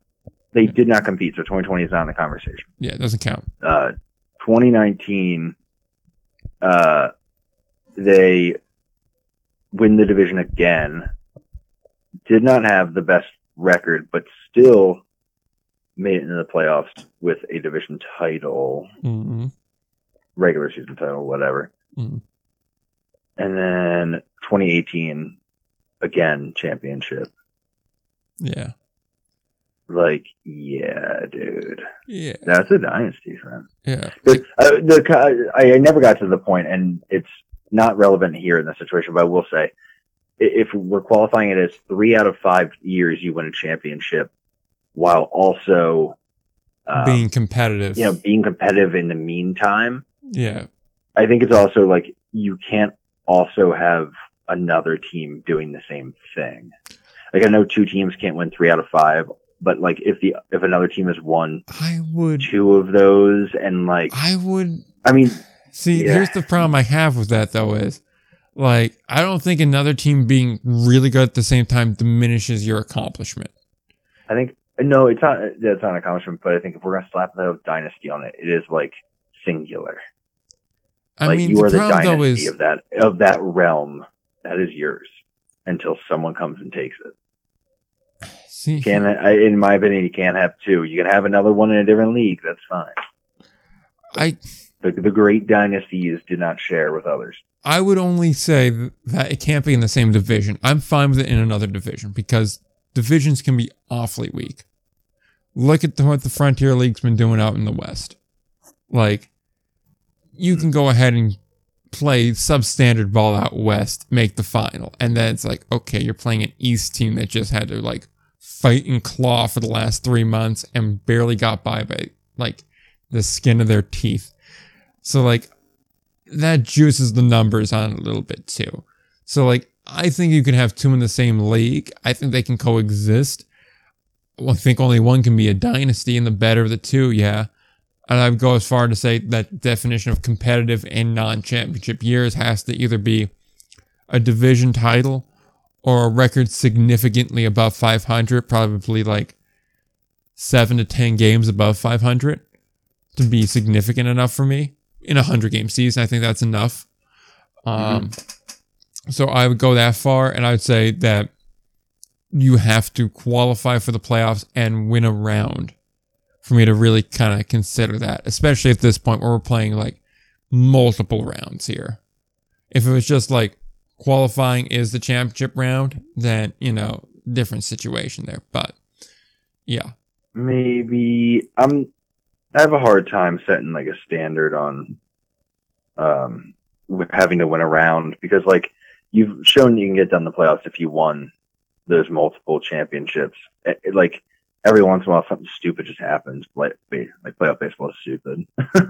I again, I know people hate to hear that, but like playoff baseball is very stupid. Like it's great. I love it. I just literally had a whole thread on Twitter about how much I love playoff baseball, but it is not the way to determine what is a better team. Um, Like, okay, I got a question Yeah. for you then. Just throwing it out here. Sure. Would the 2010 or 2010 Winnipeg Goldeyes meet the definition of a dynasty? Because they won back to back in 1716 and they won one in 12. Mm, I mean, I'm tempted to say no, but I'll see. Three and six. Three and six is distinctly not three and five. Yeah, but it's also back to back years too. So does that just mean you law had school? What are we doing? I'm just saying, like, look, Yeah. the kind I of mean, Winnipeg. the kind see, of dominance Winnipeg, you have to have year to year and to try and to port over a roster like that in Yeah, a but- league with roster restrictions, that that says a lot. And it's a Winnipeg too, so recruiting to Canada is also very different. And you have a lot of really crappy road trips there too, because keep in mind, this is when you still had a couple more Texas teams. Yeah, I mean, they had a division title in those middle three years, but they also had a below 500 season in middle three years. Yeah, any case, so that wraps up Chicago talk. Uh, Yeah, so that was a dog season. Good season for them overall. They overachieved a little bit, I think, in my mind. Kansas City did exactly what they set out to do, so good for them. They overachieved, but they were a good team. Let's not take away from it. Like Yeah, fair. people are like, "Oh, yeah," we're not saying they're bad. We're saying like they probably overachieved. a bit. Yeah, it's just like I wasn't expecting to be that good. I expected Josh Altmann to be that good. I expected a couple of other guys to be that good, but I saw a lot of guys like Luke Mangieri that I was like, I don't know how he's going to transfer over. You know, I'm kind of concerned about that. And he transferred over well. And it's like, oh, okay. Well, yeah, the things that needed to happen for them to be successful happened. Good for them. Yeah. Yeah. So, uh, any case, uh, that brings us to Atlantic League talk. Uh, Lancaster, Long Island's up first, and then we're going to get Gastonia High Point, and then we're going to get to our finals matchup. Uh, did you really see uh, Lancaster sweeping Long Island going into that series? Oh no, no, no, no. After Absolutely game not. two, did you see that as a very distinct possibility? Absolutely. Okay. That they were flat, man. Just not Long a good Island did team. not look checked in. Yeah. Um, I don't know if it's not a good team. Just it didn't look hungry. You know. Looked like a team that all. took the first half seriously and then took the second half off and couldn't get back into gear. like they didn't get signed and they said, all right, kind of like that. Yeah. Um, so, I mean, looking at the win probabilities, Lancaster did roll into 16% chance to sweep this thing, but still, man, Yeah. crazy. Crazy. Yeah. I mean, Which we is talked, also, hold on, yeah, 16, well, very near the same percentage that Gastonia had to win their series in five games. So, how about that? that's something. But thanks, amigo. make you huh? But yeah, so like we talked a lot about we talked a lot about that series last week when you recorded from game two. So like I don't really know how much more we have to say about it. Long Island didn't look good. And uh it showed on the scoreboard. And then like game three, Stormers took an early lead, didn't look back, and that's kind of the case here. Like And, yeah, and mistakes cost them, which is continues to be the theme. Oh yeah, like I keep getting a lot of mileage out of the poor Fundy skiff. Like I Yeah, shouldn't man. be getting this much mileage in the postseason, guys. Like it's bad. It's getting really bad. I'm very concerning. So Yeah, I'm not sure what to make of it. It's something to definitely look at, and I think that uh, I've tried to talk to people about it, like people in the leagues and in dugouts, and most people will like talk a little bit about it, but won't go on the record about it because I think everyone feels like right about now it feels very pointed at somebody else, and that's not the point. Like it's just generally the fundamentals have been down, um, and but definitely it's noticed. It's been noticed, and it, it's not something that necessarily struck me. Maybe because the mistakes have been lower impact, uh, and now they're maximum like magnified yeah. the playoffs. But it, it is, and it's it is both like physical errors and mental mistakes. Like Mm. um, it happened the other night in the Gastonia game. We had someone, I think it was uh, Eric De La Cruz, uh, I guess. Yeah, he he doubles. Um, yeah, lead off double, no, one out double, and he tries to stretch it and gets thrown out third. And it, like the third, the three four hitters are coming up in a tie game in the late, like eighth inning. Yeah. maybe seventh inning. I don't know, but it was like, dude, like you got to be aware. You like you have to know that lineup. That's at least the fifth day in a row they've run that, or fourth day in a row they had run that lineup out there. I think sixth actually day in a row. So like you know who's behind you. Like one out, you stay on second. You're in scoring position. You're fast. You're gonna get around if that ball gets in the outfield. Odds are like it bizarre to try to stretch to third. Like I know they got, you know, of course a sac fly brings you in, but like I don't know. Like you got to look at.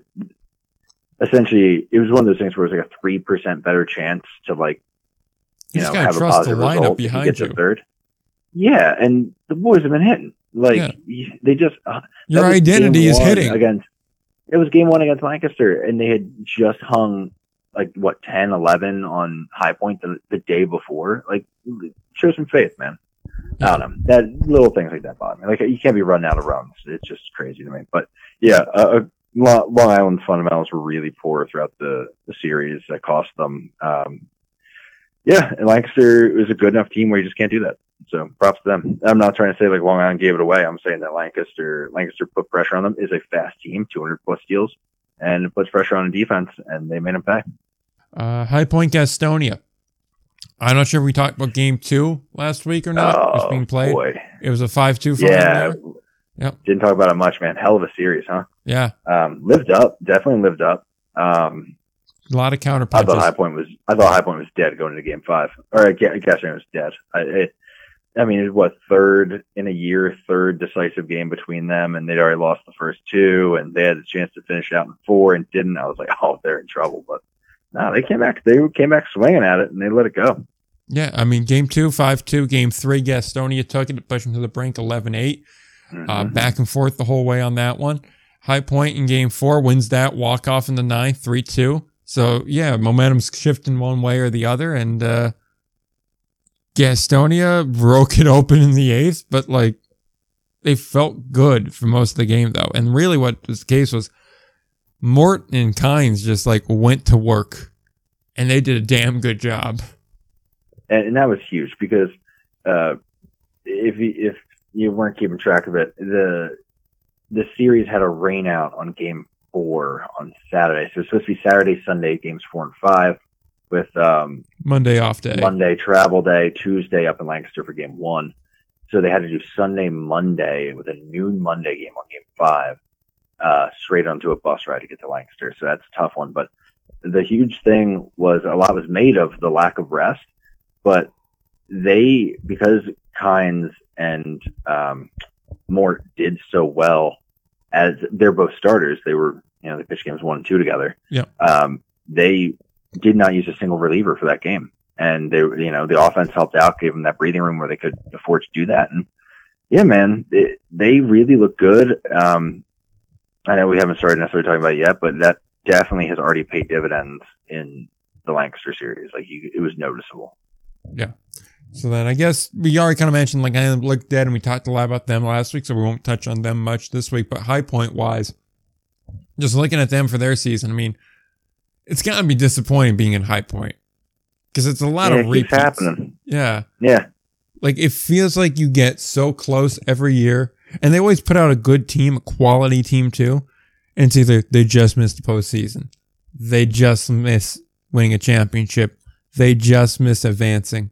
Like every time, it's like they're that close, and they just can't quite get over the hump. And that's got to be so frustrating as a team. And the thing is, too, you know the right pieces are in place and the right people are calling the shots because you keep getting in this situation, keep getting put in this position. But it's just like when it comes down to like a three game set, five game set, you're really at the mercy of just how things go. And when you're playing another really good team, like it sometimes just comes down to who's feeling it that night. And like it just got to be a frustrating thing to be in that high point position. Uh, yeah, and, and this is not me saying this is what's wrong with that team, and I'm not even saying there is something wrong with that team. As I said already, it's kind of a crapshoot. Um, that when to get in the playoffs, but I, I, my theory on it is that High Point does an extremely good job when it comes to putting together a team that is has depth and is um, greater than the sum of its parts. Like it's a lot. You, you don't get a lot of major leaguers on that team.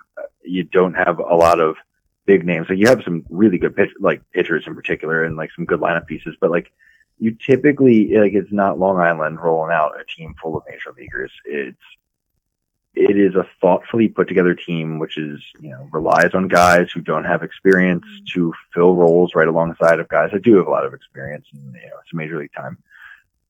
But I just I wouldn't say they've got any guys who stand out as like I don't know. I don't want to say that because like they they obviously have some great players. I'm I'm trying to find the right way to go about. It. I guess They don't have They a have game good breaker. Uh, their average player is better than the average player. Like if you were to average the level of play throughout the roster, it's higher than just about any other team in the league.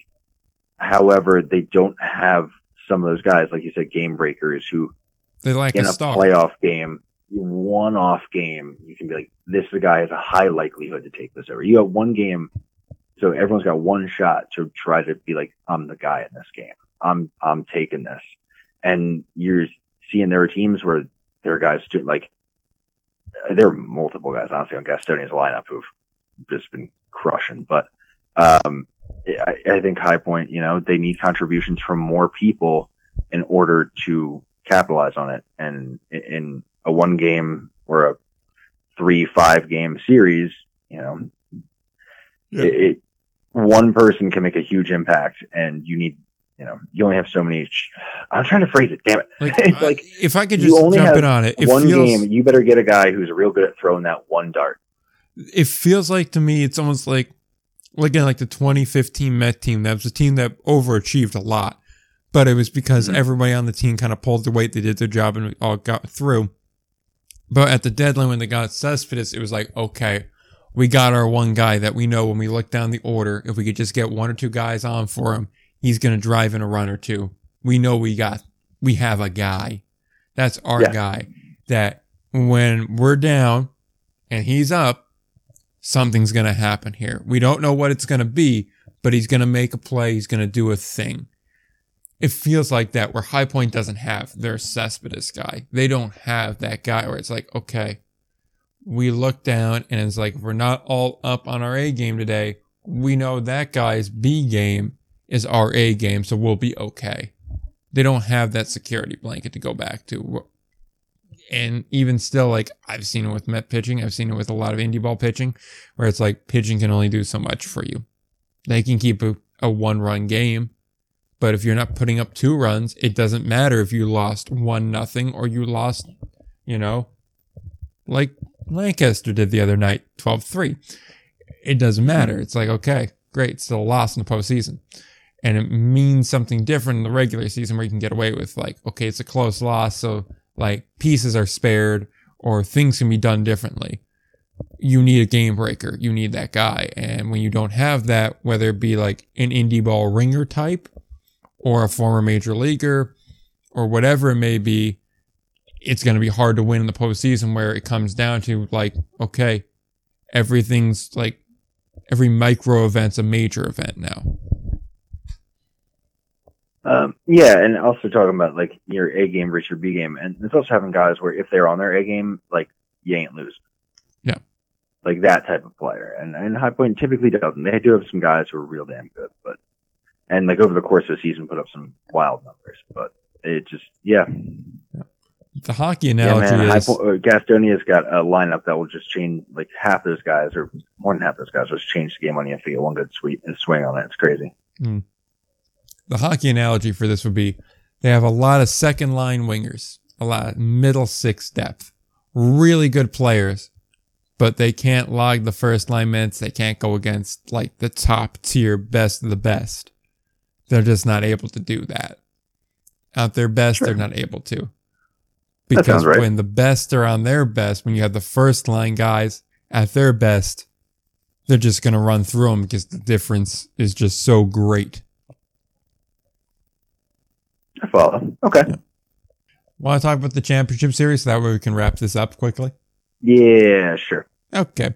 Gastonia Lancaster. Lancaster won game one, three, two because poor fundies. And then Mhm. Gastonia came out and was like, Hey, remember this where we kicked the living hell out of you? That's what we do here. And then it was a 12-3 game. They split. Now they're going back to North Carolina to presumably end this shit because from inning four on in game two, it was what we could clinically and terminologically correctly describe as an ass kicking. Yeah, and, and the bigger issue for Lancaster is like they weren't real impressive beyond that either. Um, but I mean, I was posting about it like their you know run expected runs created based off what they're doing at the plate was like two or three, kind of depending on how you squint until your head. Uh, and across two games, it's just not good enough. Um, Hmm. They had zero, they scored zero earned runs um, in game one, and they got away with it with a win. They had um, what, what did they land at score wise? I literally have the scorecard in the other room there, and I but boy, I saw I've seen a lot of baseball over the past week or so. Um, Which one? they whoa, oh my god, we are into the 29th already. Good lord, sorry. Yeah, that Um, happened a while and then they scored. So in two games, they've scored two earned runs. Like, it's just not good enough. And Yeah. I'm looking at the at the lineup. It's funny. Both these teams, I think, are more flawed than the teams that came to the party last year. Like Lancaster, I see a lineup that just has more holes and less pop and like less consistency. Um, they're not getting good at bats from Trayvon Robinson right now. They're not getting good at B's from Melvin Mercedes right now. Ariel Sandoval's disappeared. Uh, it, it's, so it's just also guys going cold at the wrong time. But you're starting when a guy goes cold, you start to see like I mean, know, like, I would it- venture to say maybe that Lancaster just wasn't that good of a team. Like, is that just possible? I mean, yeah. I mean, they didn't play. Let's be honest. The Ducks, in my opinion, had errors that cost them most of the runs they allowed in the first two games in that series as Mhm. well. Um, now, look, we're talking about a team that just won 10 games in a row until last night. Yeah. Um, but yeah, you're seeing some flaws. Um, one of my concerns with them was they do have a what I would call like a what you just said, the hockey analogy. That's Yeah. Lancaster's pitching staff. A lot of But second they- line players. Yeah, and like, but Gastonia has a good does a good job of just they got some dogs out there, and they can like they did in Game Five with High Point, they can take the game over. Like they have guys they pulled in like Zach Westcott, who's a great example of a guy who he rolls in with like a six ERA or whatever, but like he has the potential to take over a game if he's feeling it. He was feeling it last night. It's great. Like it, he- there's not a lot of that coming from the Lancaster side right now. Um, and, and honestly, there's not a lot of var- variety coming out of that pen. It feels like a lot of the guys are sitting around like the low 90s, high 80s of velo. Other than Garrett Granite, a lot of them are throwing from similar arm slots. Like I don't know. It feels like it, this, unless they have a really good stopper game on in game three, this feels like a, a series that could spiral on them. Um, on the flip side, Gastonia, I, I think also they're not as good as they were last year. I, if I'm if I'm honest, like Yeah. just watching them, I, I remember marveling last year watching Gastonia how good they were at fielding. They were so slick and they're so fast. And remember that was the team that stole a ridiculous number of bases. Yeah. Um, but it, yeah, it is not this team. they they are a little less sure-handed. They're a little slower-footed, but they can hit the hell out of a baseball, man. And and every single guy in that lineup looks like a threat. So, um, yeah, it's not. I guess I think both teams aren't as good as they were last year, but I think High, Gastonia regressed in a way that at least improved one of their strengths, which I think they could have used a little more consistent pop through their lineup last year. And I think it cost them in that high point series in the playoffs last time around, not this time. And I think Lancaster, um, while they improve with some speed a little bit, I think they've got, I think across the board, they've kind of, they are less than they were last year. And that's starting to get revealed. I mean, Gastonia too. Also for those guys, they a lost a lot of big pieces. Some to the Savannah Bananas, some to just general attrition. Mm-hmm. But also keep in mind they're also dealing with a lot more off the field. I mean that Very that- true. that's got to factor in sooner or later too. Just like when they win, and I know you mentioned this on Twitter too. Like some people were like, "Oh, does the Atlantic League not want Gastonia to win, given everything that's happened?" And you're like, "Yeah, well, maybe they're hoping that's going to get it together, at least raise the value of the franchise here, so maybe somebody will take them." But like, I feel bad for those guys too, because like even if you win. Like you're gonna win in Gastonia and whatnot, and given everything that happened, it's gotta feel kind of conflicting. Like you're not thinking about that in the moment, but when you look back, kind of like, for that org, really? Yeah, but if they do manage to pull it off, like they have a good relationship with their fans, from what seems, and Yeah, those guys have all kind of been through bonding experience with all this. So I mean, at least there's trauma bonding. Yeah, yeah. I mean, yeah. so, yeah. Um, I, I think all in all, will be a, a positive if they can pull it off. Um, yeah. I mean, seven out of the nine batters in the lineup for Gastonia are um, above average in OPS uh, for the league. So it's pretty good. And the other one, one of the other two is uh, Hoover, who has been Jake Hoover, who's been former Barnstormer, by the way, who's been crushing. He's got a Revenge 970 OPS in the playoffs. Damn. So, yeah, game three is tonight, meaning Friday the 29th. Game four will be release day on the 30th of September. And if there's a game five, it'll be October 1st. And that will be the last bit of indie ball for the year. So, see how that turns out. I think we're both pretty much in agreement that's going to be Gastonia. Run that by me again.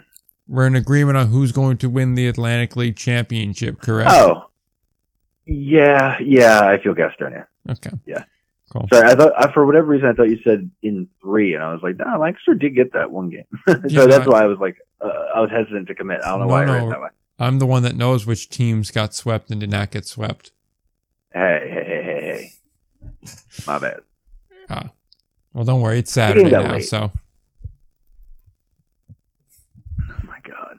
I don't don't mess with me like that because I will straight sleep right through work tomorrow. Okay.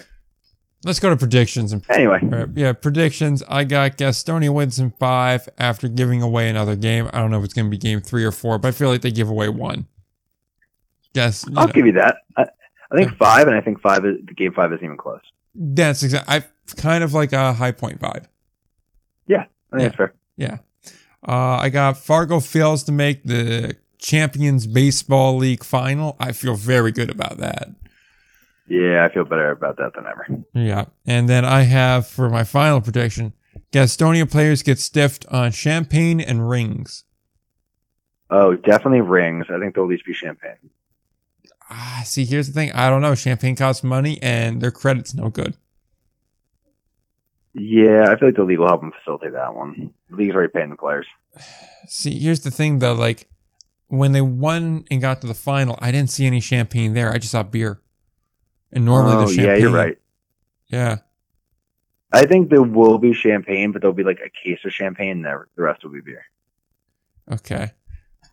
That Which that, basically is like, yeah, they'll sh- they'll yeah shortchange them. yeah. So like, that beer's definitely coming from the concession area though, right? Maybe I hear they've issued their beer coolers too. So Jesus. I get a lot of updates every time there's a home game. That's neat that you mentioned because that brings us into our first prompt. Okay. How many texts do you receive about Gastonia problems for the rest of this series? It's at eight and a half from eight and a half different people. That is. Because I assume do you're gonna get more on texts. I do think they'll be on their best behavior because the league is watching. And I mean, I didn't get as many complaints. I feel like not complaints, but like little updates last week necessarily because Rick White was in town. Okay. Um, but I do think At this point, nobody has anything I- to I lose. probably six, maybe seven, which is down from the usual average. Okay, so that's the under. Taking the under. Yeah. But also, like, usually I'm not getting complaints about things that are pre existing things that have already been an issue. So, Okay. like, it just how many new issues will there be? Here's the thing. I think A, people have a lot less to lose now. End of year. What are they going to Mhm. do? Fire me after not paying me? Oh, wow. First off. Secondly, Right. championship circus now. So there is things that got to get facilitated that are definitely not going to go according to plan. And Mhm. thirdly, again, like I just I see this being an issue. I don't know why. It's just because like organizationally, with the exception of like three people, I have lost pretty much all faith in that organization. So, like, and all, most, Yeah. and really the people I have faith in are on the player ops side, so they're not responsible for the shit show. Their end of things is And- going well. Yeah. And, like, staffing, you know, impossible in the playoffs already. And, like, they already don't have enough staff because they didn't pay people and they let people go. yeah, so that's why I'm taking the over. Okay. Fair. Yeah. Uh, yeah, it's pretty close. Yeah. Uh, I think I might still get the over on, on how many complaints. All right. Really, it's going to be eight or fewer or nine or more is really the question. Damn, eight is a lot. But it is a big think it could literally be right on eight. I'm gonna go eight or fewer. So I'm eight and a half was a good number to I'm just feeling it's gonna be a lot of ones that you're like, yeah, okay, sure, whatever, of course. Yeah. So what I'm hearing is I picked a great number again. Yeah, again, dude, you kill me on these. Yeah. Drives me nuts. Uh, that means I, I know I'm already low on this number, so I, I messed this one up. I'm going to stick with it. Manager changes we see over the next two months. Okay. Four and a half or more. Oh, It's over. more. It's over. Yeah, man. I messed this one up too. Like you might be able to double that. that's the thing. I thought about eight for a minute there, and I was like, ah, eight though. I was like, I think a lot of people are just gonna stay complacent for now. It's possible. You might. Yeah, I mean, it's not unreasonable. Complacency is popular Exactly. Like that's the thing too. around I these think- parts. Yeah, then also I figure if there's economic uncertainty, do you want to deal with buying out a manager contract or having to Yeah, hire a new one? There's also double you know, double you don't. Like, Yeah. rather stick with the one that you know. Maybe we maybe this year will get better. Exactly. That and also if you were passably good to the point where it's like you're not costing us anything, like why rock the boat? Yeah, not wrong. So like I follow you there. I'm still taking the over. I think we're gonna have at least five manager changes, which would mean like a team getting a new oh, one Oh, would be like Brockton. Yeah, it'll be over for sure. Yeah, so that's all there is in that segment. That's all we got for this week. Somehow it was only two and a half hours, which it felt longer than that. And I'm sure when I edit this, it's going to be much shorter than that. So we'll find out how much gets cut off of this show. Hockey Talk's probably going to go, unfortunately. Canadian Thank God. Geography Quiz may leave. And uh, Mhm. there was another really good detour in there that I forget about, which probably will have to go, but that's unfortunate. So Life is suffering, man. it really is. What do you want to plug here before we leave? Um, Maybe I LinkedIn? would like. Oh God, uh, I'll say I got one thing, which is uh, shame to hear about Brooks Robinson. My Yes, Brooks Robinson true. story is um, that my grandpa, who is a sort of conservative older man, he's a federal judge in Philly for years, so he's like very serious. And he doesn't give out compliments lightly or freely. Um, and he was out one day and he was home early and we were out playing pepper in the backyard and I was like pretty sure-handed. I played a lot of baseball as a kid and I was, I was cleaning up pretty well. And he was like, Oh man, like listen to me. I was like, Brooks Robinson out here. And I was like, who's that? And he was like, Oh, like the human vacuum cleaner, the, the one, the best third baseman to ever do it. And I was like, wow, cool. Like that's awesome, man. Like really, that's a hell of a compliment. Like for my grandpa too. Mhm. And then like probably a couple years later, maybe it was like Ken Burns baseball or something was on. I Yeah. finally saw like Brooks Robinson playing some ball. And that is the first time I learned that sometimes people just compliment you to be nice. It doesn't mean it's true. 'Cause, yeah, no, nah, man, nah. So yeah, there's that.